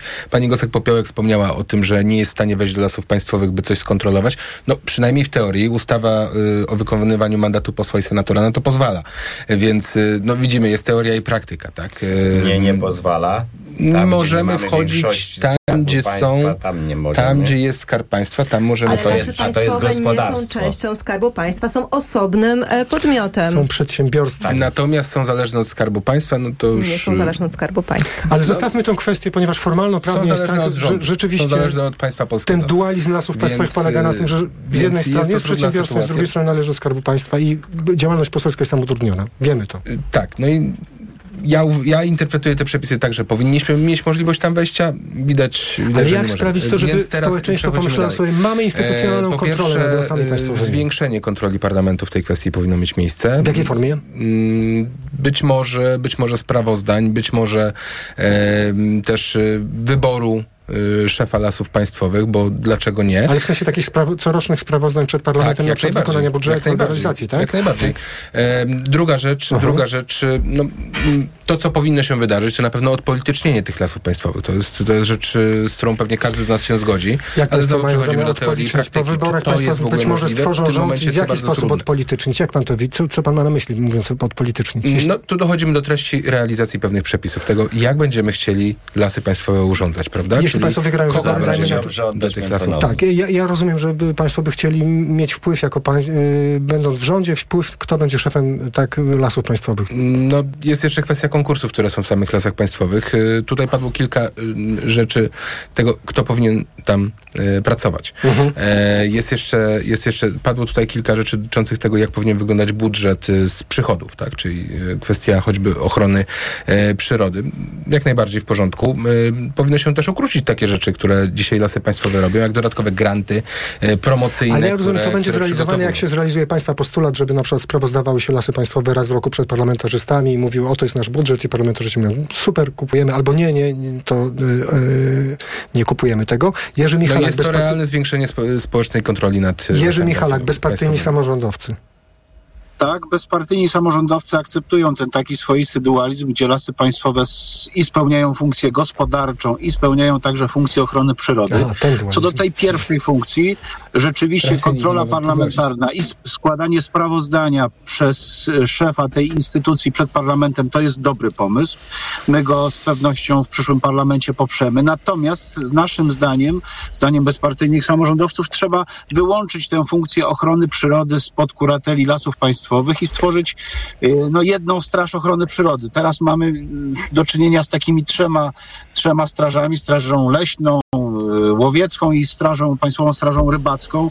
Część z nich podlega właśnie strażom państw, y, lasom państwowym. My opowiadamy się za stworzeniem jednej, silnej, niezależnej od lasów państwowych y, agencji, trochę na kształt tego, co funkcjonuje w Stanach Zjednoczonych. Tam jest taka y, chyba nawet na poziomie federalnym US and Fish and Wildlife Service, taka agencja ochrony przyrody i taka y, będzie przynajmniej w teorii, mam nadzieję, że w praktyce także stanowiła pewne zabezpieczenie chronienie przed dowolnością działalności e, lasów na swoim terenie. A to będzie taka służba mundurowa? W sensie ma pan na myśli po prostu tak jak, nie wiem, Straż Tak, Graniczna, powinny- Policja, Te służby powinny mieć także uprawnienia o charakterze kontrolnym i Mhm. tak jako się rzekło, powinny być niezależne od przedsiębiorstwa państwowego, jakim są e, lasy państwowe. Czyli panu, panu w samorządzie, tam gdzieś na Dolnym Śląsku, ktoś w Warszawie wybierze ludzi, którzy będą chodzili po lesie i kontrolowali lu- ludzi, którzy mieszkają Tak, nie widzimy w tak? tym nic złego, ponieważ zbyt często jako samorządowcy no, zderzamy się z takim murem, gdzie Mhm. Rozumiem. lasy państwowe są pewnym państwem w państwie. My się staramy układać z lasami państwowymi. Często ta współpraca dobrze funkcjonuje, ale często pewnych barier nie jesteśmy w stanie pokonać. Daria Gosek-Popiołek jeszcze adwocem. To ja Państwa być może ucieszę, ale Lasy Państwowe mają obowiązek przed parlamentem przedstawiać raporty o stanie lasów, więc jak rozumiem, to już się wydarzyło i nie ma potrzeby zmiany przepisów w tym aspekcie. E, Po drugie, e, my mamy instytucję, która odpowiada za tereny leśne chronione, czyli na przykład za rezerwaty bądź inne formy ochrony przyrody. E, Są to regionalne dyrekcje ochrony środowiska. Więc ustanawianie tutaj nowej instytucji w tym aspekcie nie jest konieczne. Konieczne jest natomiast e, stworzenie takiego systemu, w którym te rezerwaty będą faktycznie powoływane, bo w tym momencie lasy państwowe są absolutnym blokerem. Bardzo często na różne sposoby wpływają, czy to na RDOSie, czy to właśnie na lokalne samorządy, blokując wyłączanie cennych terenów przyrodniczych spod gospodarki leśnej. E, więc A jak to ma się zmienić w praktyce? Państwo yy, wyobrażają sobie jak, że y, Rady Ochrony Przyrody będą powoływane przez kogo? Przez tą agendę? Nie, nie, y, ja tak sobie nie wyobrażam, tylko mówię, że No mamy, że jakby, bo ym, przedstawiciel y, bezpartyjnych samorządowców mówił właśnie o specjalnej, jak rozumiem, agencji, która również będzie zajmowała Mhm. się chronieniem przyrody. Więc ja tylko mówię, że już mamy taką instytucję, którą są regionalne dyrekcje ochrony środowiska, które na przykład dla rezerwatów czy innych terenów cennych przyrodniczo, chociażby z sieci Natura 2000, przygotowują takie plany i mają obowiązek je również y, obserwować ich wdrażanie. Otóż pani poseł, Jerzy Michalak jeszcze. Chwileczkę, jeszcze Jerzy Michalak. Proszę, jest także Straż Leśna, Państwowa e, Straż Łowiecka, której kompetencje często dublują się i często te organy, które są organami nadzorczymi, e, mają sprzeczne kompetencje. Dlatego w e, naszej opinii w powołanie jednego takiego organu kontrolnego spowodowałoby to pewne... No rozumiem, uspokojenie rozumiem pana intencję, tylko te. Czy ja rozumiem. mogę Państwa pogodzić jednym tylko zdaniem? Otóż, Marek drodzy Państwo, trzecia droga PSL. W ciągu ostatnich ośmiu lat wszystkie inspekcje abdykowały. One są niedofinansowane, niewydolne jeśli, jeśli y, że tak powiem, nie, nie usystematyzujemy tego i inaczej nie uporządkujemy i nie zapewnimy właściwego finansowania, to nie będą, nie będą funkcjonowały. Magdalena w Gałkiewicz rolnictwie mamy bezpieczeństwie nie mówimy o żywności rolnictwie. pięć, Nie pięć mówimy o tym teraz. inspekcji. Magdalena Gałkiewicz, To ja Koalicja tylko dwa Obywatelska słowa. Zieloni. A propos- Króciutko. w badaniu zboża. A propos, Magdalena e, a Gałkiewicz. propos raportów, rzeczywiście jest obowiązek i znowu po raz kolejny lasy państwowe się z tego obowiązku nie, e, nie wywiązują. E, powinien być składany taki raport do czerwca e, kolejnego roku. E, w tym momencie e, mamy raport dostępny z 2021 roku. Mamy e, prawie już koniec roku 2023. To jest jedna rzecz. Jeśli chodzi o inspekcje, rzeczywiście trzeba je dofinansować i być może powołać również inspekcje e, powiatowe, żeby ta kontrola była e, odpowiednio realizowana. I zgodzę się tutaj, że rzeczywiście taka rada, nie wiem, jakieś ciało społeczne, e, które by kontrolowało to, co się dzieje w lasach społecznych, jest, absolutnie potrzebne, złożone ze społeczników, z, z ekspertów. E, to nie, jakby nie wyklucza, y, że lasy są nadal pod Ministerstwem Środowiska, nat- natomiast rzeczywiście te, taka kontrola jest potrzebna i jest potrzebna również w, y, w przypadku y, tworzenia y, la, y, planów urządzenia lasu, które nie mogą robić same lasy y, i później kontrolowania realizacji tych planów, które dzisiaj też robią same lasy państwowe. Daria Gospopiałek, Nowa Lewica Razem. Ja wciąż nie rozumiem, dlaczego w tej rozmowie nagle pojawiła się Straż Leśna, która w tym momencie jest e, elementem lasów państwowych, który głównie zajmuje się sprawdzaniem tego, czy na przykład ktoś nielegalnie Czy e, nie ma nie wywozi. Tak. czy nie ma złodziei. Więc jakby trochę nie rozumiem, e, dlaczego nagle chcemy tą Straż Leśną jakoś wyodrębniać, bo naszym problemem nie jest to, że ktoś wywiezie furmankę e, drewna z, No z, z lasu, tylko naszym problemem jest to, że na przykład wycinane są cenne starodrzewia na terenie Pogórza Przemyskiego. E, więc jakby Y, y, więc jakby tutaj jakby nie rozumiem tego wątku, ale jak rozumiem, być może gdzieś po, po audycji to Tak, ale musimy wejść na to jeszcze podnieść poprzeczkę wszyscy sobie, dlatego że wchodzimy na kolejny etap tej rozmowy o lasach, która trwa już tu od lat w naszym kraju. Mianowicie teraz średnio licząc, próbowaliśmy to policzyć dokładnie, ale około 300 sporów i protestów trwa w Polsce. Protestów mieszkańców i organizacji społecznych z lasami państwowymi. Większa część z tych protestów dotyczy planowanych wycinek i planów urządzenia lasu i kontestacji przez e, jakieś lokalne społeczności lub aktywistów. I pytanie brzmi tak, jak powinna wyglądać społeczna kontrola nad działalnością przedsiębiorstwa Lasy Państwowe, czyli nie instytucjonalna przed chwilą, tak jak rozmawialiśmy, tylko jak powinna wyglądać społeczna kontrola nad działalnością tego przedsiębiorstwa zgodnie z założeniem, że jednak mówimy o lasach.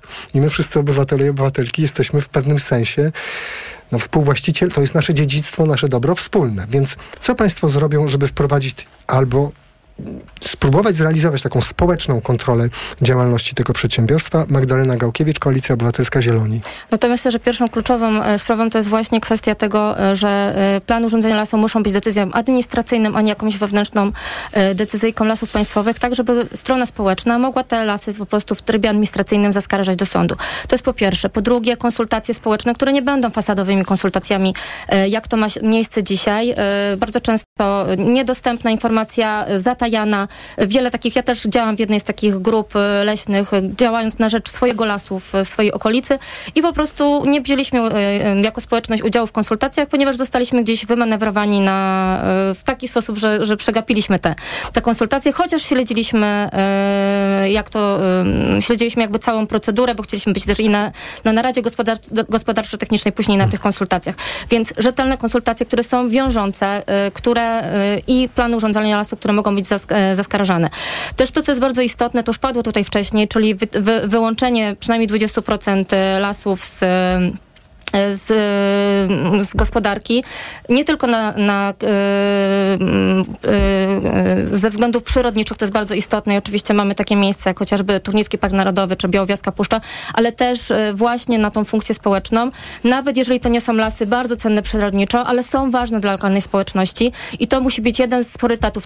Więc to nie mówimy tu o żadnym dualizmie, że gospodarczy lub przyrodniczy, mamy trzy nogi tak naprawdę funkcji lasów, przyrodnicze, gospodarcze i społeczne. I A tak... kto będzie decydował o tym wyłączeniu? Na cele przyrodnicze i cele społeczne, a nie cele ekonomiczne? No na pewno jeśli chodzi o, o lasy społeczne, to musi decydować lokalna społeczność, czyli lokalna społeczność bierze, bierze udział w konsultacjach, yy, pokazuje, jakby wskazuje, które, które części lasu dla nich są cenne. To jest też bardzo istotne mhm. na przykład dla tych społeczności, które nie mają dostępu do żadnych cennych y, obszarów przyrodniczo. To jest też cenne z punktu widzenia edukacyjnego, y, też powiązania jakby mieszkańców y, mhm. z, z lasem. natomiast no, kwestie przyrodnicze, no to wyobrażam sobie, że to przede wszystkim eksperci eksperci, przyrodnicy, którzy będą takie miejsca wskazywać. Zresztą już tak naprawdę mamy y, utworzone mapy, zmapowane mamy te miejsca, gdzie mamy projektowane parki narodowe, gdzie mamy lasy społeczne, y, mamy y, Fundacja Dziedzictwo Przyrodnicze chociażby, y, czy Lasy i Obywatele zmapowały, zmapowały miejsca nie tylko, tak. gdzie są te y, mhm. konflikty Daria, leśne, ale tam, gdzie też Daria należy powoływać Gosek, lasy. Popiołek, Nowa Lewica Razem. Przypomnę, jak powinna wyglądać społeczna kontrola nad działalnością przedsiębiorstwa Lasy Państwowe. E, no tutaj zdecydowanie mm, trzeba iść w stronę wprowadzenia pewnych, znowu powiem, bezpieczników. Plany urządzenia lasu to są takie kluczowe dokumenty, które określają, jak wygląda gospodarowanie na, teren, na terenie danego wydzielenia. One teraz są, tak jak mówiła moja przedmówczyni, fikcyjnie konsultowane, są niezaskarżalne, czyli w momencie, w którym zostanie taki pól przyjęty, mieszkańcy nie mogą nic z tym zrobić. E, chociaż jest to decyzja administracyjna, ale lasy polskie twierdzą, e, lasy państwowe twierdzą, że nie jest taka decyzja, więc należy wprowadzić po prostu prostą ścieżkę tak jak jest z każdą decyzją administracyjną. E, po drugie, e, wprowadzenie kategorii lasów obywatelskich, lasów społecznych, lasów, które są cenne dla społeczności lokalnej, e, podejmowanych w pewnym konsensusie przy udziale różnych stron. To jest to oczywiste, bardzo, bardzo według mnie proste do zrobienia. No nie oczywiste. Czy jest przedstawiciel państwa, czy jest przedstawiciel samorządu, czy tak, są to organizacje pozarządowe, czy są tak, ludzie, którzy mają obowiązek bycia tak. mieszkańcami tam w okolicy. To nie jest tak. proste, bo nigdy tego nie robiliśmy. E, panie redaktorze, takie rzeczy się dzieją już w niektórych e, gminach, e, w niektórych miejscach, na przykład w Kleszczowie, gdzie mieszkańcom udało się przy wsparciu różnych podmiotów Mhm. w tym naukowców, ale i również innych instytucji, doprowadzić do tego, że las nie został wycięty. Mają bardzo piękne, mają bardzo e, piękne stare buki. E, te mechanizmy należy po prostu przełożyć teraz na skalę ogólnopolską. E, a czy to będzie proste? No jeżeli, e, jeżeli będzie wola polityczna, to będzie to proste, bo tak naprawdę w całym systemie ochrony środowiska w Polsce przez ostatnie kilkanaście co najmniej lat widać jedno, brak woli politycznej. I za moment do tego, jak będziemy mówić o parkach, Tak. właśnie dojdziemy. Marek Sawicki, Trzecia Droga PSL. W Polsce mamy wystarczającą ilość ekspertów zajmujących się przyrodą. Mamy ponad 10 uczelni, w których są wydziały leśne, więc e, korzystanie z tych ekspertów w połączeniu właśnie ze środowiskami samorządowymi i organizacjami o charakterze e, społecznym, pozarządowym, e, powoływanie właśnie rad w mojej ocenie na poziomie co najmniej województwa, a może i zejść do poziomu powiatu, które właśnie uczestniczyły w całym procesie konsultowania gospodarowania lasem na danym terenie, a więc i y, tworzenia tych enklaw y, ochron, ochronnych, czy, czy, czy, czy kre- par, pa- parków e, przyrodniczych, czy, czy części towarowej, produkcyjnej, czy też właśnie e, funkcji tych społecznych, które także lasy pełnią. No, sam próbowałem lasom państwowym e, odebrać przez e, 30 lat e, e, stary e, park e, e, podworski w swojej gminie i było to niemożliwe, dopóki nie przyszła właściwa opcja polityczna i nie zgrała się razem z wójtem. No i w tej chwili wyłączyli na szczęście na, na, na, na cele społeczne 20 hektarów tego parku i gmina już się tym zajmuje, już to porządkuje, będzie to teren rekreacyjny, ale wcześniej no, nie docierało to do lasów państwowych, że nam w gminie potrzebny jest też taki teren rekreacyjny właśnie, gdzie, gdzie moż, można przyjść z dziećmi, gdzie można po, po prostu zwyczajnie odpocząć. A pa, państwo to po wyborach, gdyby, gdyby weszli do rządu, zmieniliby? Tak, uważam, jak? uważam, że nie no, właśnie powo- powołanie tych rad i te, jeśli, jeśli mówimy o tych e, obywatelskich e, funkcjach lasu, Mhm. społecznych funkcjach lasu, no to jeśli jest takie zapotrzebowanie w danym środowisku, to po konsultacjach właśnie społecznych, przy e, za, zachowaniu tej e, ra, przy, przy powołaniu tej rady sp, naukowo-obywatelskiej, można takie tereny wydzielić i, ono, i, i społeczeństwo uczestniczy automatycznie w podejmowaniu tych decyzji. Michał Urbaniak, Konfederacja. Przypomnę, że pytanie brzmi, jak powinna wyglądać społeczna kontrola nad działalnością przedsiębiorstwa Lasy Państwowe. Trzeba pamiętać, że państw, y, te plany urządzenia lasów, y, one mają też swoją specyfikę. Mm, To jest, y, trzeba pamiętać o tym, że lasy też muszą być e, pielęgnowane, czy, czy mamy też kwestię walki z, ze szkodnikami, z patogenami, e, więc to też zakłada się, e, to też się zakłada, prawda, w lasach państwowych. Wobec czego jestem nieco sceptyczny co do tego, żeby mocno poszerzać tutaj e, zmiany i możliwość ingerencji zewnętrznych e, w plany urządzenia lasów. E, No, dzisiaj też trzeba pamiętać o tym, że minister, ministerstwo też ma na to jednak wpływ.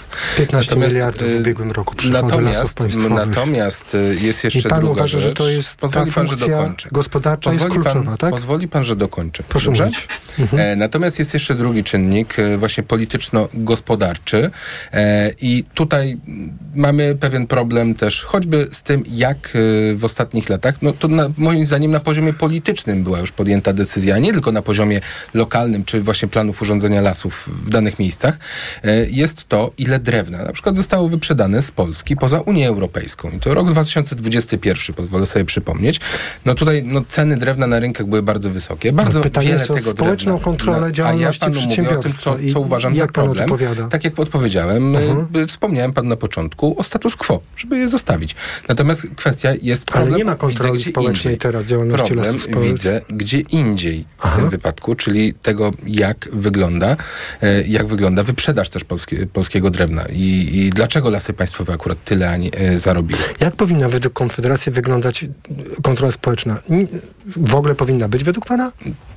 Tak jak powiedziałem, zostawmy w tej kwestii status quo. No, ale przecież Czyli- nie ma kontroli społecznej. Czyli, czyli minister To czy jak panu teraz w Gdańsku, kasy, z którego pan pochodzi, dajmy na to, trzeba. zaczną wycinać las, to albo tak jak w przypadku w, Gda- w chyba Trójmiejski Park Krajobrazowy, tam jest teraz W walka, wyjątkowych albo przypadkach społeczności... można wpływać na, na plany urządzenia lasów. I to jest od tego jeszcze minister, prawda? A wyjątkowe przypadki pan by definiował jak? Państwo w ogóle w Konfederacji mają jakiś plan taki, który da się opowiedzieć w paru zdaniach?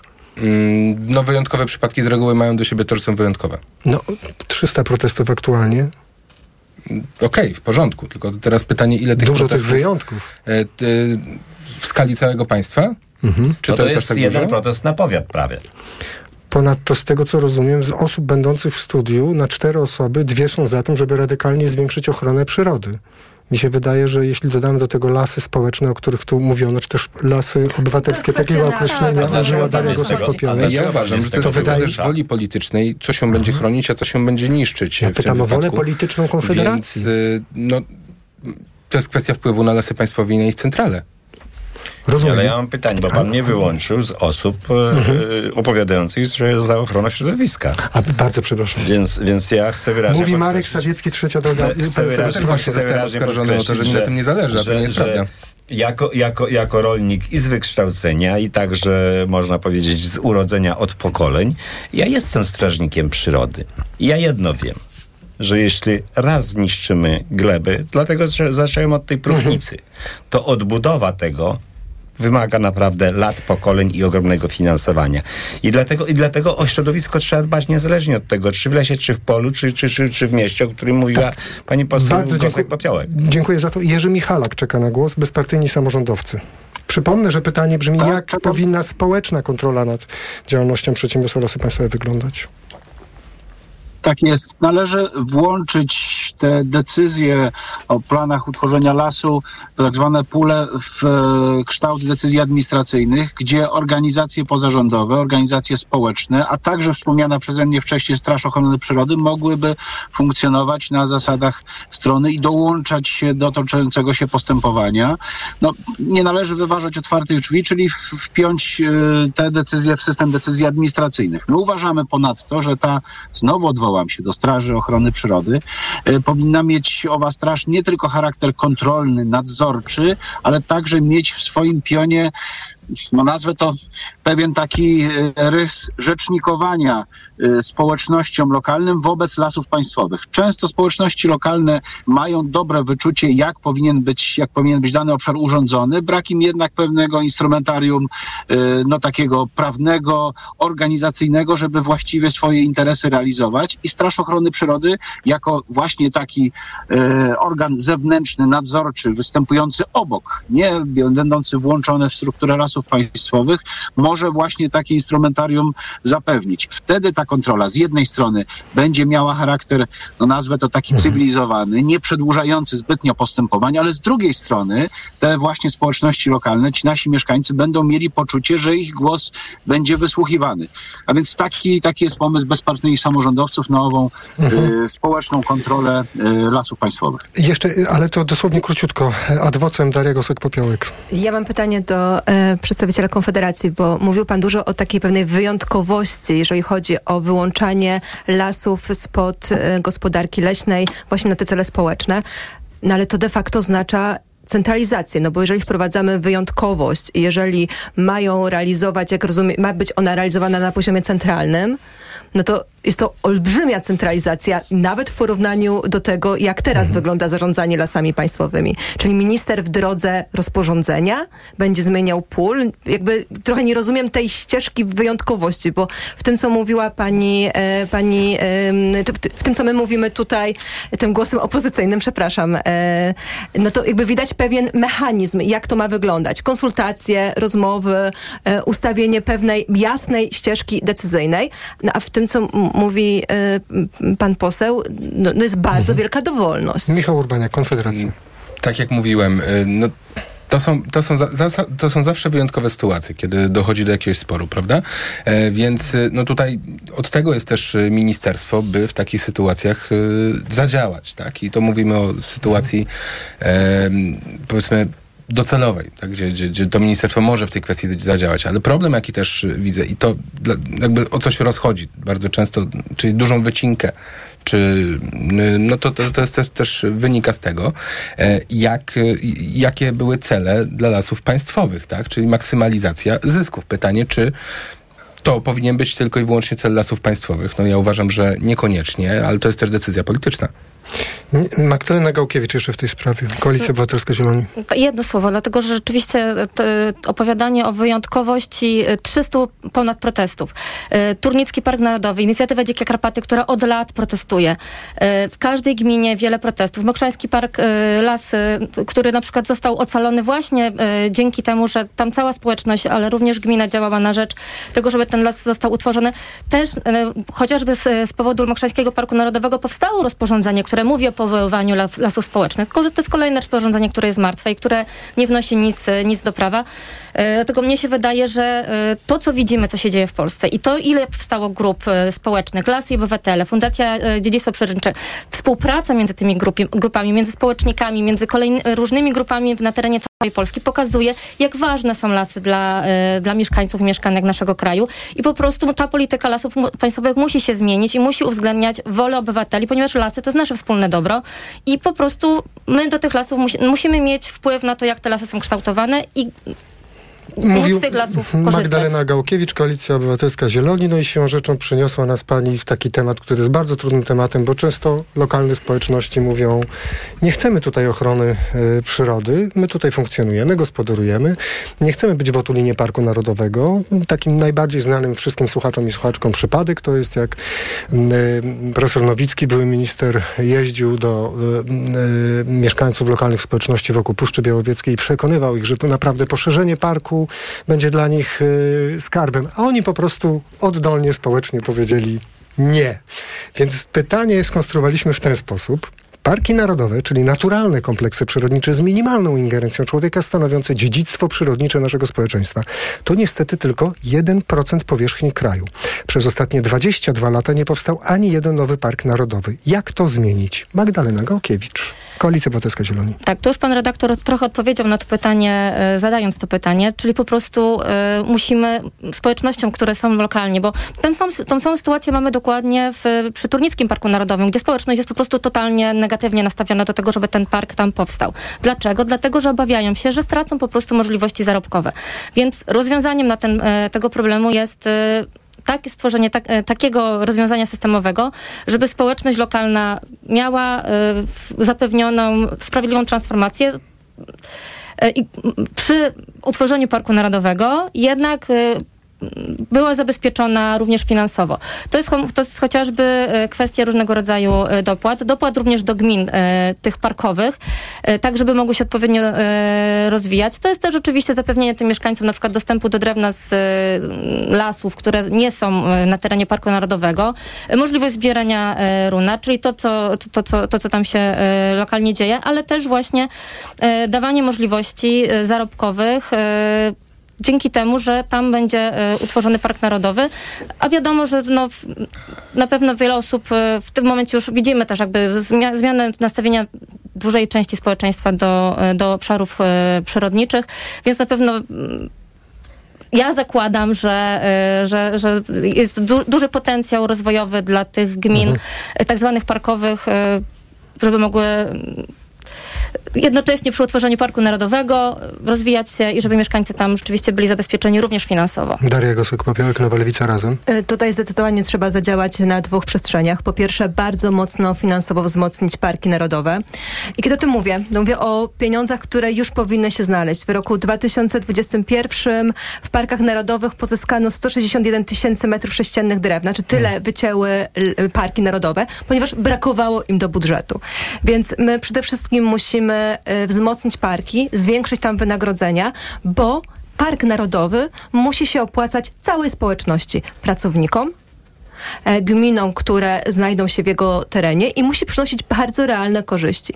W tym momencie jest tak, że Park Narodowy to jest mniejszy zysk dla gminy, ponieważ płaci mniejszy podatek e, z terenu leśnego. To trzeba wyrównać. Trzeba stworzyć system wsparcia pod kątem inwestycji i poprawy jakości życia e, dla mieszkańców gmin, które znajdą się na terenie Parku Narodowego. Transport zbiorowy, dobra infrastruktura, przedszkola, trzeba po prostu sprawić, żeby ten park stał się miejscem, które staje się atrakcyjnym także pod kątem e, miejsca pracy. Ale tak Więc... rozumiem, bardzo wiele bardzo różnych działań rozsianych po różnych nowych ustawach. Y, czy też Państwo mają to w formie jakiegoś takiego hasła, które słuchacze i słuchaczki, jak usłyszą, pomyślą, rzeczywiście, to jest pomysł na to, żeby zaczęły w Polsce powstawać parki znaczy, narodowe? To jest jedyny sposób, dlatego że mamy w tym momencie weto samorządowe, które bardzo skutecznie przez 22 lata blokowało powstawania parków. E, I wydaje mi się, że y, też po rozmowach z kolegami, koleżankami z koalicji, e, na przykład z koalicji obywatelskiej, nie ma też dużej chęci likwidacji tego weta samorządowego i niejako siłowego mhm. wprowadzania parków narodowych. Wobec tego, skoro tutaj nie ma woli politycznej, to musimy znaleźć sposób. I w mojej ocenie taka dobra transformacja tych regionów, sprawienie, że parki narodowe będą na przykład atrakcyjnym pracodawcą, atrakcyjniejszym niż lasy państwowe, który wyrówna na przykład zmiany, jeżeli chodzi o strukturę zatrudnienia, to jest mhm. po prostu mhm. jedyna realna i racjonalna droga. Marek Sawicki, trzecia droga PSL. Myślę, że trzeba stopniowo pewne rzeczy realizować i zanim powstanie park e, narodowy, to powinni powstawać parki krajobrazowe. My mamy Nadburzański Park Krajobrazowy. Kilka dni temu obchodziliśmy 30-lecie. Jak zaczynałem mhm. swoje, że tak powiem, funkcjonowanie publiczne jako wójt, wtedy żeśmy podejmowali decyzje, samorządy nadburzańskie o tym, że taką strefę utworzymy i rzeczywiście y, jest tam duży zakres ochrony środowiska, ale jednocześnie z możliwością y, działań y, gospodarczych. I pewnie w jakimś czasie przyjdzie taki czas, że być może z części tych ponad 360 y, tysięcy hektarów powierzchni da się utworzyć narodowy, narodowy W ciągu park. 22 lat żadnego parku krajobrazowego nie dało się zrobić parku narodowego. Ale, więc, więc mówię, myślę, myślę, że stopniowo można do tego dojść. A panie redaktorze, dlaczego? Patrzymy, patrzymy mhm. na Puszczę Białowieską. Ona nie jest mi, y, że tak powiem, ani obojętna, bo, bo, bo niedaleko mieszkam. I, I, jak pan mówi, dlaczego nie poszerzono strefy? Bo po pierwsze, y, cały y, obszar y, Białowieży, Hajnówki, etc.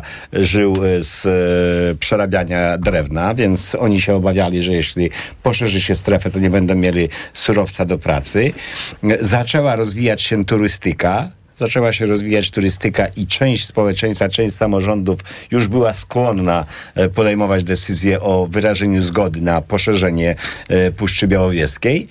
I co, co przyszło? Przyszedł COVID, następnie przyszła wojna z Białorusią i praktycznie cała turystyka e, leśna. Ale jakie, i pana partia jaki została... ma pomysł na to, żeby zaczęły powstawać nowe parki narodowe w Polsce? Bo jesteśmy tu naprawdę głęboko w tyle, jeśli chodzi o Europę. Panie redaktorze, na pewno bez konsultacji znów społecznych i bez e, wsparcia finansowego, to co mówiła pani mhm. poseł Gosek-Popiołek, tego nie da mhm. się zrobić, a więc e, w zgodzie z samorządami, w zgodzie, w zgodzie, w zgodzie ze społecznością lokalną, ale dając coś w zamian za e, dobra przyrodnicze płaci całe społeczeństwo, mhm. a nie tylko ci, którzy na terenie mhm. parku mieszkają. Rozumiem. Michał Urbania, Konfederacja. Jak sprawić, żeby zaczęły w Polsce powstawać parki narodowe? Łatwo tak e, z naszego teraz warszawskiego poziomu chcieć, żeby powstawało więcej parków narodowych, prawda? No właśnie tutaj padło już kilka e, problemów, które powstają przy tym, że takie parki miałyby powstawać.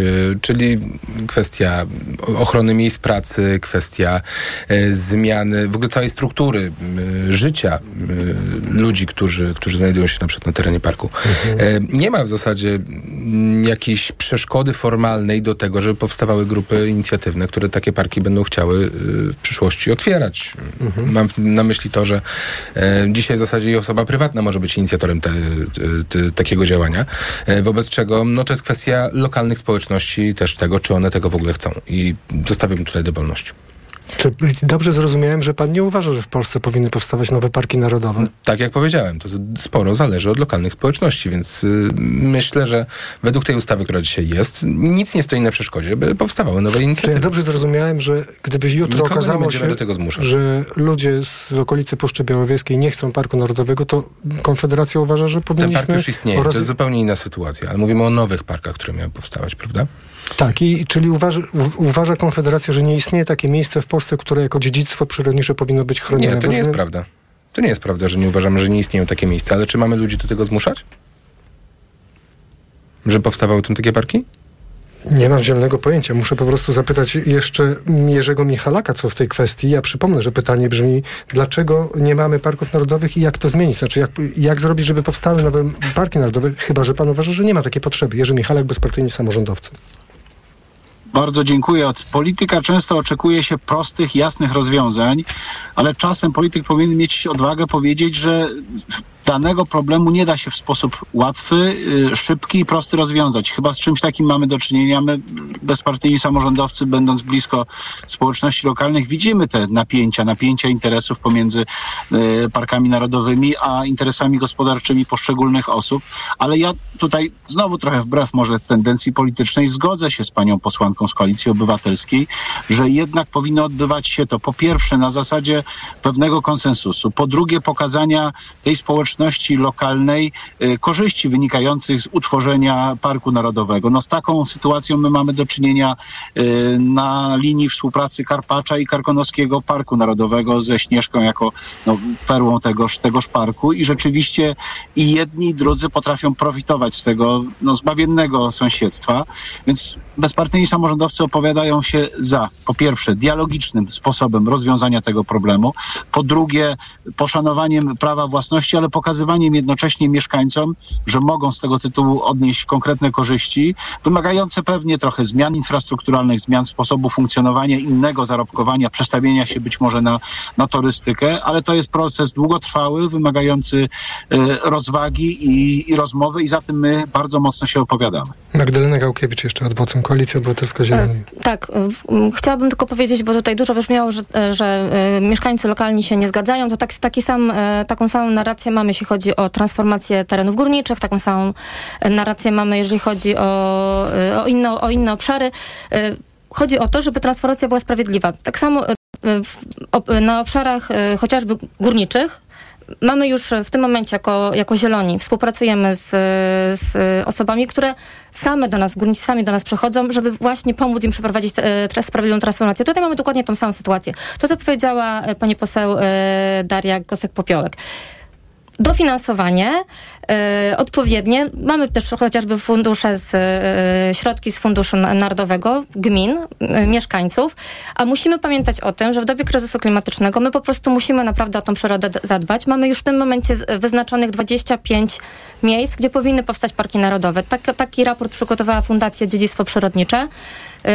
Zaczynając chociażby od właśnie wspomnianego Turnickiego Parku Narodowego, ale również park, y, Parku Odrzańskiego, Dolnej Odry, nawet w województwie łódzkim, gdzie, mówi, gdzie jest najmniejsza lesistość, też jest jeden projektowany Park Narodowy Pilicki. Więc powinniśmy zrobić wszystko, żeby zacząć realizować poływanie nowych parków. Oczywiście na pewno nie uda się tego zrobić od razu, y, od razu 25, ale uważam, że jest to niezwykle kluczowe również dla naszej przyszłości i tutaj mamy również y, też kwestię chociażby właśnie wody, o której wcześniej rozmawialiśmy.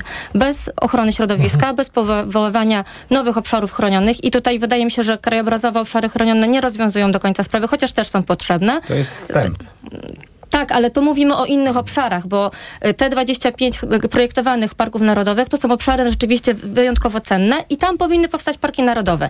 Natomiast są obszary, które są mniej cenne, też mamy chociażby obszary chronionego krajobrazu, które są y, w dużym, dużo mniejszym stopniu chronione i które też powinny być powoływane tam, gdzie chcemy chronić krajobraz. Mhm. Natomiast parki narodowe są wyjątkową formą ochrony, na którą zasługujemy i której naprawdę bardzo mocno potrzebujemy. Daria Gosek-Popiołek, Nowa Lewica Razem. Ja chciałabym dołożyć jeszcze jeden bardzo ważny wątek, który nie wybrzmiał wystarczająco wystarczająco. E, to, że nie powstają parki narodowe jest również wpływem e, lasów państwowych i tego, że lasom państwowym po prostu nie opłaca się e, zgadzać się na takie, a nie inne działania. Bardzo wiele samorządów na różne sposoby są zależne od lasów państwowych. To lasy państwowe budują drogi, czasami oddają różne infrastrukturalne, nie wiem, ścieżki przyrodnicze, e, a parki tego nie robią. Wobec tego samorządy mając do wyboru współpracę z niestety, ale wiecznie niedofinansowanymi parkami narodowymi, a lasami państwowymi, które po prostu te pieniądze mają, wybierają prosty rachunek ekonomiczny. Wobec tego my musimy również, i to jest bardzo ważne, i to już będzie moje ostatnie zdanie, obiecuję, zrównać pensje pracowników lasów państwowych z pracownikami parków narodowych. To znaczy nie może być tak, że osoba zatrudniona w parkach Odwrotnie. narodowych, tak, przepraszam, e, że osoba zatrudniona w, parkach narodo- w parku narodowym zarabia mniej niż leśnik, posiadając bardzo podobne kompetencje, posiadając czasami dokładnie takie samo, wyna- takie no tak, samo ale to, wykształcenie. to nie spowoduje, jak rozumiem, że powstaną w Polsce ale, parki nie, nie, ale narodowe. to sprawi, że będą one atrakcyjnym pracodawcą. Nie, ale A pani, i będą pani tam nowe miejsca tym, żeby- pracy. Ale pani poseł wcześniej wspomniała o tym i tu się w pełni zgadzam. Pani, pani, pani, pani Zielony też, też to podnosiła. No, to jest dobro ogólnonarodowe. A więc musi być przeznaczony odpowiedni fundusz, odpowiednia zachęta finansowa dla e, społeczności lokalnych i nie da się inaczej ludzi przekonać, jak się nie przekona ich racjami finansowymi, bo I pracą. tylko oczywiście, I pracą, bo tak, i pracy, musi, bo to jest kluczowe. Więc, więc musi, trzeba na to przeznaczyć odpowiednie środki, żeby właśnie wokół y, tych, czy, czy wokół tych, czy w ramach tych e, parków narodowych powstawały miejsca pracy, rozwijała się turystyka, no ale znów, tak jak powiedziałem, no nie może być tego, co się wydarzyło na ścianie wschodniej, no bo Białowieża, Białowieża jeśli chodzi tu o turystykę, w tej chwili umiera, no. Dobrze, ale musimy zdążyć jeszcze z pytaniem, które jest niezwykle ważne. Ono, w debacie publicznej ten obraz się pojawia zazwyczaj wtedy, kiedy telewizje zaczynają e, pokazywać płonące wysypiska odpadów. E, prawie 40% odpadów w Polsce nie ulega przetworzeniu, tylko jest składowane. W kraju nadal znajdują się nielegalne wysypiska śmieci. Powoduje to zanieczyszczenie środowiska i skażenie gruntów, a w przypadku po, pożarów również skażenie powietrza. Co państwo zrobią, żeby wysypisk w Polsce było mniej? Magdalena Gałkiewicz, Koalicja Obywatelska, Zieloni. E, No to, to na pewno, jeżeli mówimy o wysypiskach e, nielegalnych, to trzeba na pewno wprowadzić e, szczelniejszy system kontroli e, tego, co jest wwożone do, do kraju. E, Natomiast mamy też oczywiście do, do czynienia z całą masą wysypisk, które już jest i to, co jest szacowane na poziomie 500 czy tam 800, to na pewno jest liczba zaniżona. Ja wiem, że teraz e, jakoś latem tego roku e, ukazał się raport dotyczący wysypisk w województwie mazowieckim, który pokazał, że jest ich ponad 100, z czego 60% to są właśnie wysypiska odpadów niebezpiecznych. Więc musimy sobie z tym poradzić. E, To, co Prawo i Sprawiedliwość zrobiło e, w ostatnich miesiącach, czyli e, przyjęło nowelizację ustawy, która zrzuca odpowiedzialność na gminy w przypadku wysypisk powyżej 10 hektarów, to jest po prostu skandal, ponieważ gminy nie będzie na to stać i gminy nie będą w stanie sobie z tymi wysypka, wysypiskami poradzić. Poniżej Dlatego- chyba 10 hektarów. Nie powyżej. Tak mi się wydaje. Powyżej gdzieś, y, poniżej, tak, tak, tak, tak, tak, tak, tak, źle się wyraziłam. Te, które są mniejsze niż 10 hektarów. Najuboższe jest- gminy nie poradzą sobie z tak, oczywiście gminy sobie z tym nie poradzą, zresztą gminy już sobie z tym nie, z tym nie radzą, dlatego mamy taką sytuację, jaką mamy, więc na pewno, na pewno konieczne jest utworzenie jakiegoś centralnego funduszu, y, który będzie y, dedykowany na y, poradzenie sobie z tym problemem. Y, Mogą być, to, to mogą być środki oczywiście z budżetu państwa. No, też myślę, że można byłoby tutaj część środków unijnych przekierować, tak żeby te bomby ko- ekologiczne, które dzisiaj PiS podrzuca samorządom, rozbroić. Mhm. Daria Gosek-Popiołek, Nowa Lewica Razem. No, w tym pytaniu tak naprawdę mamy trzy różne wątki. Po pierwsze, mamy do czynienia w Polsce z dużym problemem tak zwanych historycznych składowisk odpadów niebezpiecznych. Zachem, odpady w Gorlicach, czyli to, są też, czyli to jest to, co pozostało z dawnej działalności różnego rodzaju zakładów, e, z czym gminy muszą sobie radzić, bardzo często nie mając ku temu środków, kompetencji. Po drugie, mamy duży problem z mafią śmieciową, z porzuconymi odpadami niebezpiecznymi, ponieważ ten system kontroli, który został wprowadzony, jest bardzo nieszczelny. I niestety tutaj również, e, czy to prokuratura, czy policja, bardzo rzadko podejmują działania adekwatne. No mają Państwo pomysł, w jaki sposób uszczelnić ten system, albo wprowadzić inny, albo w ogóle z tym problemem sobie poradzić, bo to trwa od już 30 lat. To trwa 30 lat, panie redaktorze, i dużym problemem jest to, że tak naprawdę nie ma, nie została prze, przeprowadzona żadna porządna inwentaryzacja.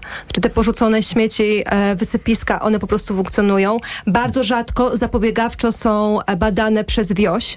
Dopiero tak naprawdę w momencie, w którym dostaje, do, do- dochodzi do na przykład spalenia, jakichś odpadów, pojawia się kontrola i zostaje jakby już post factum e, sprawdzane, co to były za Czas nas odpady. goni. Czy Państwo mają pomysł, co z tym zrobić? Tak, no to jest obowiązek wojewodów, którzy powinni zacząć e, współpracować na poziomie lokalnym z policją e, i po prostu identyfikować takie miejsca e, i po prostu je za, dzięki wsparciu rządowemu po prostu je likwidować. Ale to jak rozumiem Państwo, jak po wyborach zaczną tworzyć rząd, gdyby Państwo zaczęli tworzyć rząd, to jak to wojewodowie stwierdzą, och, to teraz zaczynamy Nie, ale się to za już, kontrolę ale nie, się nie, ale panie redaktorze, panie redaktorze, panie redaktorze, Mhm. w tym momencie mamy do czynienia z brakiem w ogóle rejestru. Nikt Mhm. nie prowadzi całościowego rejestru, czy to na poziomie województw, czy to na jakimkolwiek innym poziomie. E, policja nie zawsze jest te rzeczy... BDO. Proszę? Jest BDO. Ale panie, redak- panie BDO, jest to kwestia odpadów, które mogą być na przykład e, poddawane recyklingowi, a tu mówimy o porzuconych odpadach niebezpiecznych, porzuconych składowiskach, które są częścią naszego krajobrazu w bardzo wielu gminach. Ja rozumiem, że to jest taki projekt, który jest nowy może dla części słuchaczy i słuchaczy nie do końca zrozumiały. Ja też go do końca nie rozumiem. To, to zupełnie nowy rejestr, który miałby identyfikować każde składowisko tego typu odpadów w Nie, Polsce? Teraz, jeżeli, teraz... E, Legalne czy nielegalne Nie, nawet? Czy... przede wszystkim chodzi Aha. o to, że nie mamy zmapowanych i nie mamy e, prowadzonego rejestru nielegalnych wysypisk. Wobec tego one Rozumiem. nie są usuwane, ponieważ nie ma nikogo, kto byłby w stanie... Tak. e, Roz, tak- Rozumiałem teraz tą ideę. Czas nas goni. Marek Sawicki, Trzecia Droga PSL. Po pierwsze trzeba skończyć ze składowaniem odpadów. Odpady powinny podlegać pełnemu recyklingowi. A więc to, to jest pierwsza rzecz, którą e, powinniśmy zrobić. I równolegle, zgadzam się, zająć się tym, co już zostało e, zniszczone, zrobione i te składowiska, które są, muszą być po prostu zwyczajnie zutylizowane. To są ogromne pieniądze, to są ogromne koszty, ale jeśli jest stać nasz kraj bogaty na przepalenie dwóch miliardów w Ostrołęce, czy płacenie kar za e, praworządność także już ponad 2,5 miliarda e, euro, no to trzeba te pieniądze zabrać z Polski marnotrawnej i zacząć prowadzić normalną e, działalność gospodarną. I to, co jest do utylizacji, zutylizować, ale nie tworzyć nowych nie, tworzyć nowych sk- składowisk. Na to nie powinno być żadnej zgody. Pełny recykling, pełna utylizacja tego, co znajduje się. Gospodarka e, obiegu zamkniętego. No tak. Michał Urbaniak, Konfederacja. Zarządów PiSu do Polski wjechało znacznie więcej śmieci niż w poprzednich latach. Jedną z rzeczy, które Konfederacja już w 2021 postulowała, e, jest zakaz wwozu śmieci z zagranicy, bo to jest jeden z elementów, który też utrudnia nam jakąkolwiek e, gospodarkę odpadami w Polsce. To, że tych śmieci po prostu do Polski przyjeżdża e, więcej z innych państw. No, jeśli, nawet jeśli jest- efektem tego będzie zakaz wywozu śmieci, na przykład państwa z Czechy, Słowacja, Ukraina i Niemcy stwierdzą, że nie będą brały śmieci od Polski? Mm, Skupmy się na tym, co do Polski też wjeżdża. Ty- Uważam, że, uważam, że to jest istotne. Tutaj słusznie padła kwestia też recyklingu. To też y, w 2021 roku już y, dość y, jasno opracowy- opracowywaliśmy kwestię y, systemu kaucyjnego też na przykład dla butelek plastikowych. Tego w Polsce po prostu nie ma dzisiaj, praktycznie nie działa, a w wielu państwach y, dookoła nas nawet y, całkiem efektywnie y, może funkcjonować, Y, więc y, maksymalny możliwy recykling to jest jak najbardziej kierunek, którym warto iść. Hm. Jerzy Michalak, bezpartyjni samorządowcy. Przypomnę, Tak że pytamy o wysypiska. Co zrobić, żeby było ich mniej? Tak jest. Oprócz tych wszystkich rozwiązań, o których Państwo powiedzieliście, oczywistych, czyli kontroli, likwidacji, e, kontroli wwożonych śmieci, trzeba jednak bardzo poważnie zastanowić się i doprowadzić do tego, żeby tych śmieci w ogóle było mniej, a więc niejako spojrzeć na problem od samego początku pod powstawania odpadów. Jest niestety taka tendencja, także w zakresie pewnych rozporządzeń unijnych, żeby, no powiem takim bardzo prostym językiem, wszystko pakować, opakowywać e, w odpowiednim e, odpowiedniej sterylności, co powoduje oczywiście, często jest to ponad zdrowy rozsądek, co powoduje powstawanie dodatkowych odpadów i tu warto byłoby się zastanowić nad tym i to potrzebna jest oczywiście mocna nasza e, dyskusja na forum Unii Europejskiej nad nieco poluzowaniem tych wszystkich e, zobowiązań dla producentów, którzy tworzą swoje produkty i muszą je odpowiednio opakować. System kaucyjny, tak, oczywiście też powinien być wprowadzony. No, Czesi taki wprowadzili on się zupełnie dobrze sprawdza. E, I wreszcie jeszcze, jeszcze jedna rzecz. Mhm. No, wszystko Króciutko. to, co może podlegać recyklingowi, wszystko to, co może być powtórnie użyte, powinno być wykorzystane, a z tym cały czas mamy jeszcze problem. Musi, ale to bardzo krótko, bo już musimy kończyć. Magdalena Gałkiewicz, Koalicja Obywatelska Jedno Zieloni. słowo, tak, dlatego że tutaj Mhm, mówiłam tylko o, o tych składowiskach, natomiast rzeczywiście bardzo kluczowym jest e, gospodarka obiegu zamkniętego. To nie jest tylko recykling, to jest przede wszystkim nie wytwarzanie śmieci, rozszerzona odpowiedzialność producentów, to jest zawracanie, naprawianie e, tego, co już mamy i dopiero no, e, ko- kolejnym krokiem jest recykling zgodnie z hierarchią postępowania z, z, z produktami i takie projektowanie surowców, już ostatnie zdanie tylko powiem, żeby na, na końcu nie było śmieci i w ogóle nie traktowanie śmieci jak śmieci, ponieważ śmieci to tak naprawdę jest surowiec i na Magdalena tym polega Gałkiewicz, gospodarka Koalicja Obywatelska. Zieloni, numer 15 w Łodzi, okręg 9, Daria Gosek-Popiołek, Nowa Dziękuję. Lewica, Razem, numer 2 w Krakowie, okręg 13, dziękuję. Dziękuję. Marek Sawicki, Trzecia Droga PSL, numer 2 w Ostrołęce i Sielcach, okręg 18, bardzo Żyjmy dziękujemy. zdrowo. Michał Urbaniak, Konfederacja, numer 1 w Gdańsku i Sopocie, okręg Dziękuję. 25. Dobranoc. Jerzy Michalak, Bez Brytanii, samorządowcy, numer 2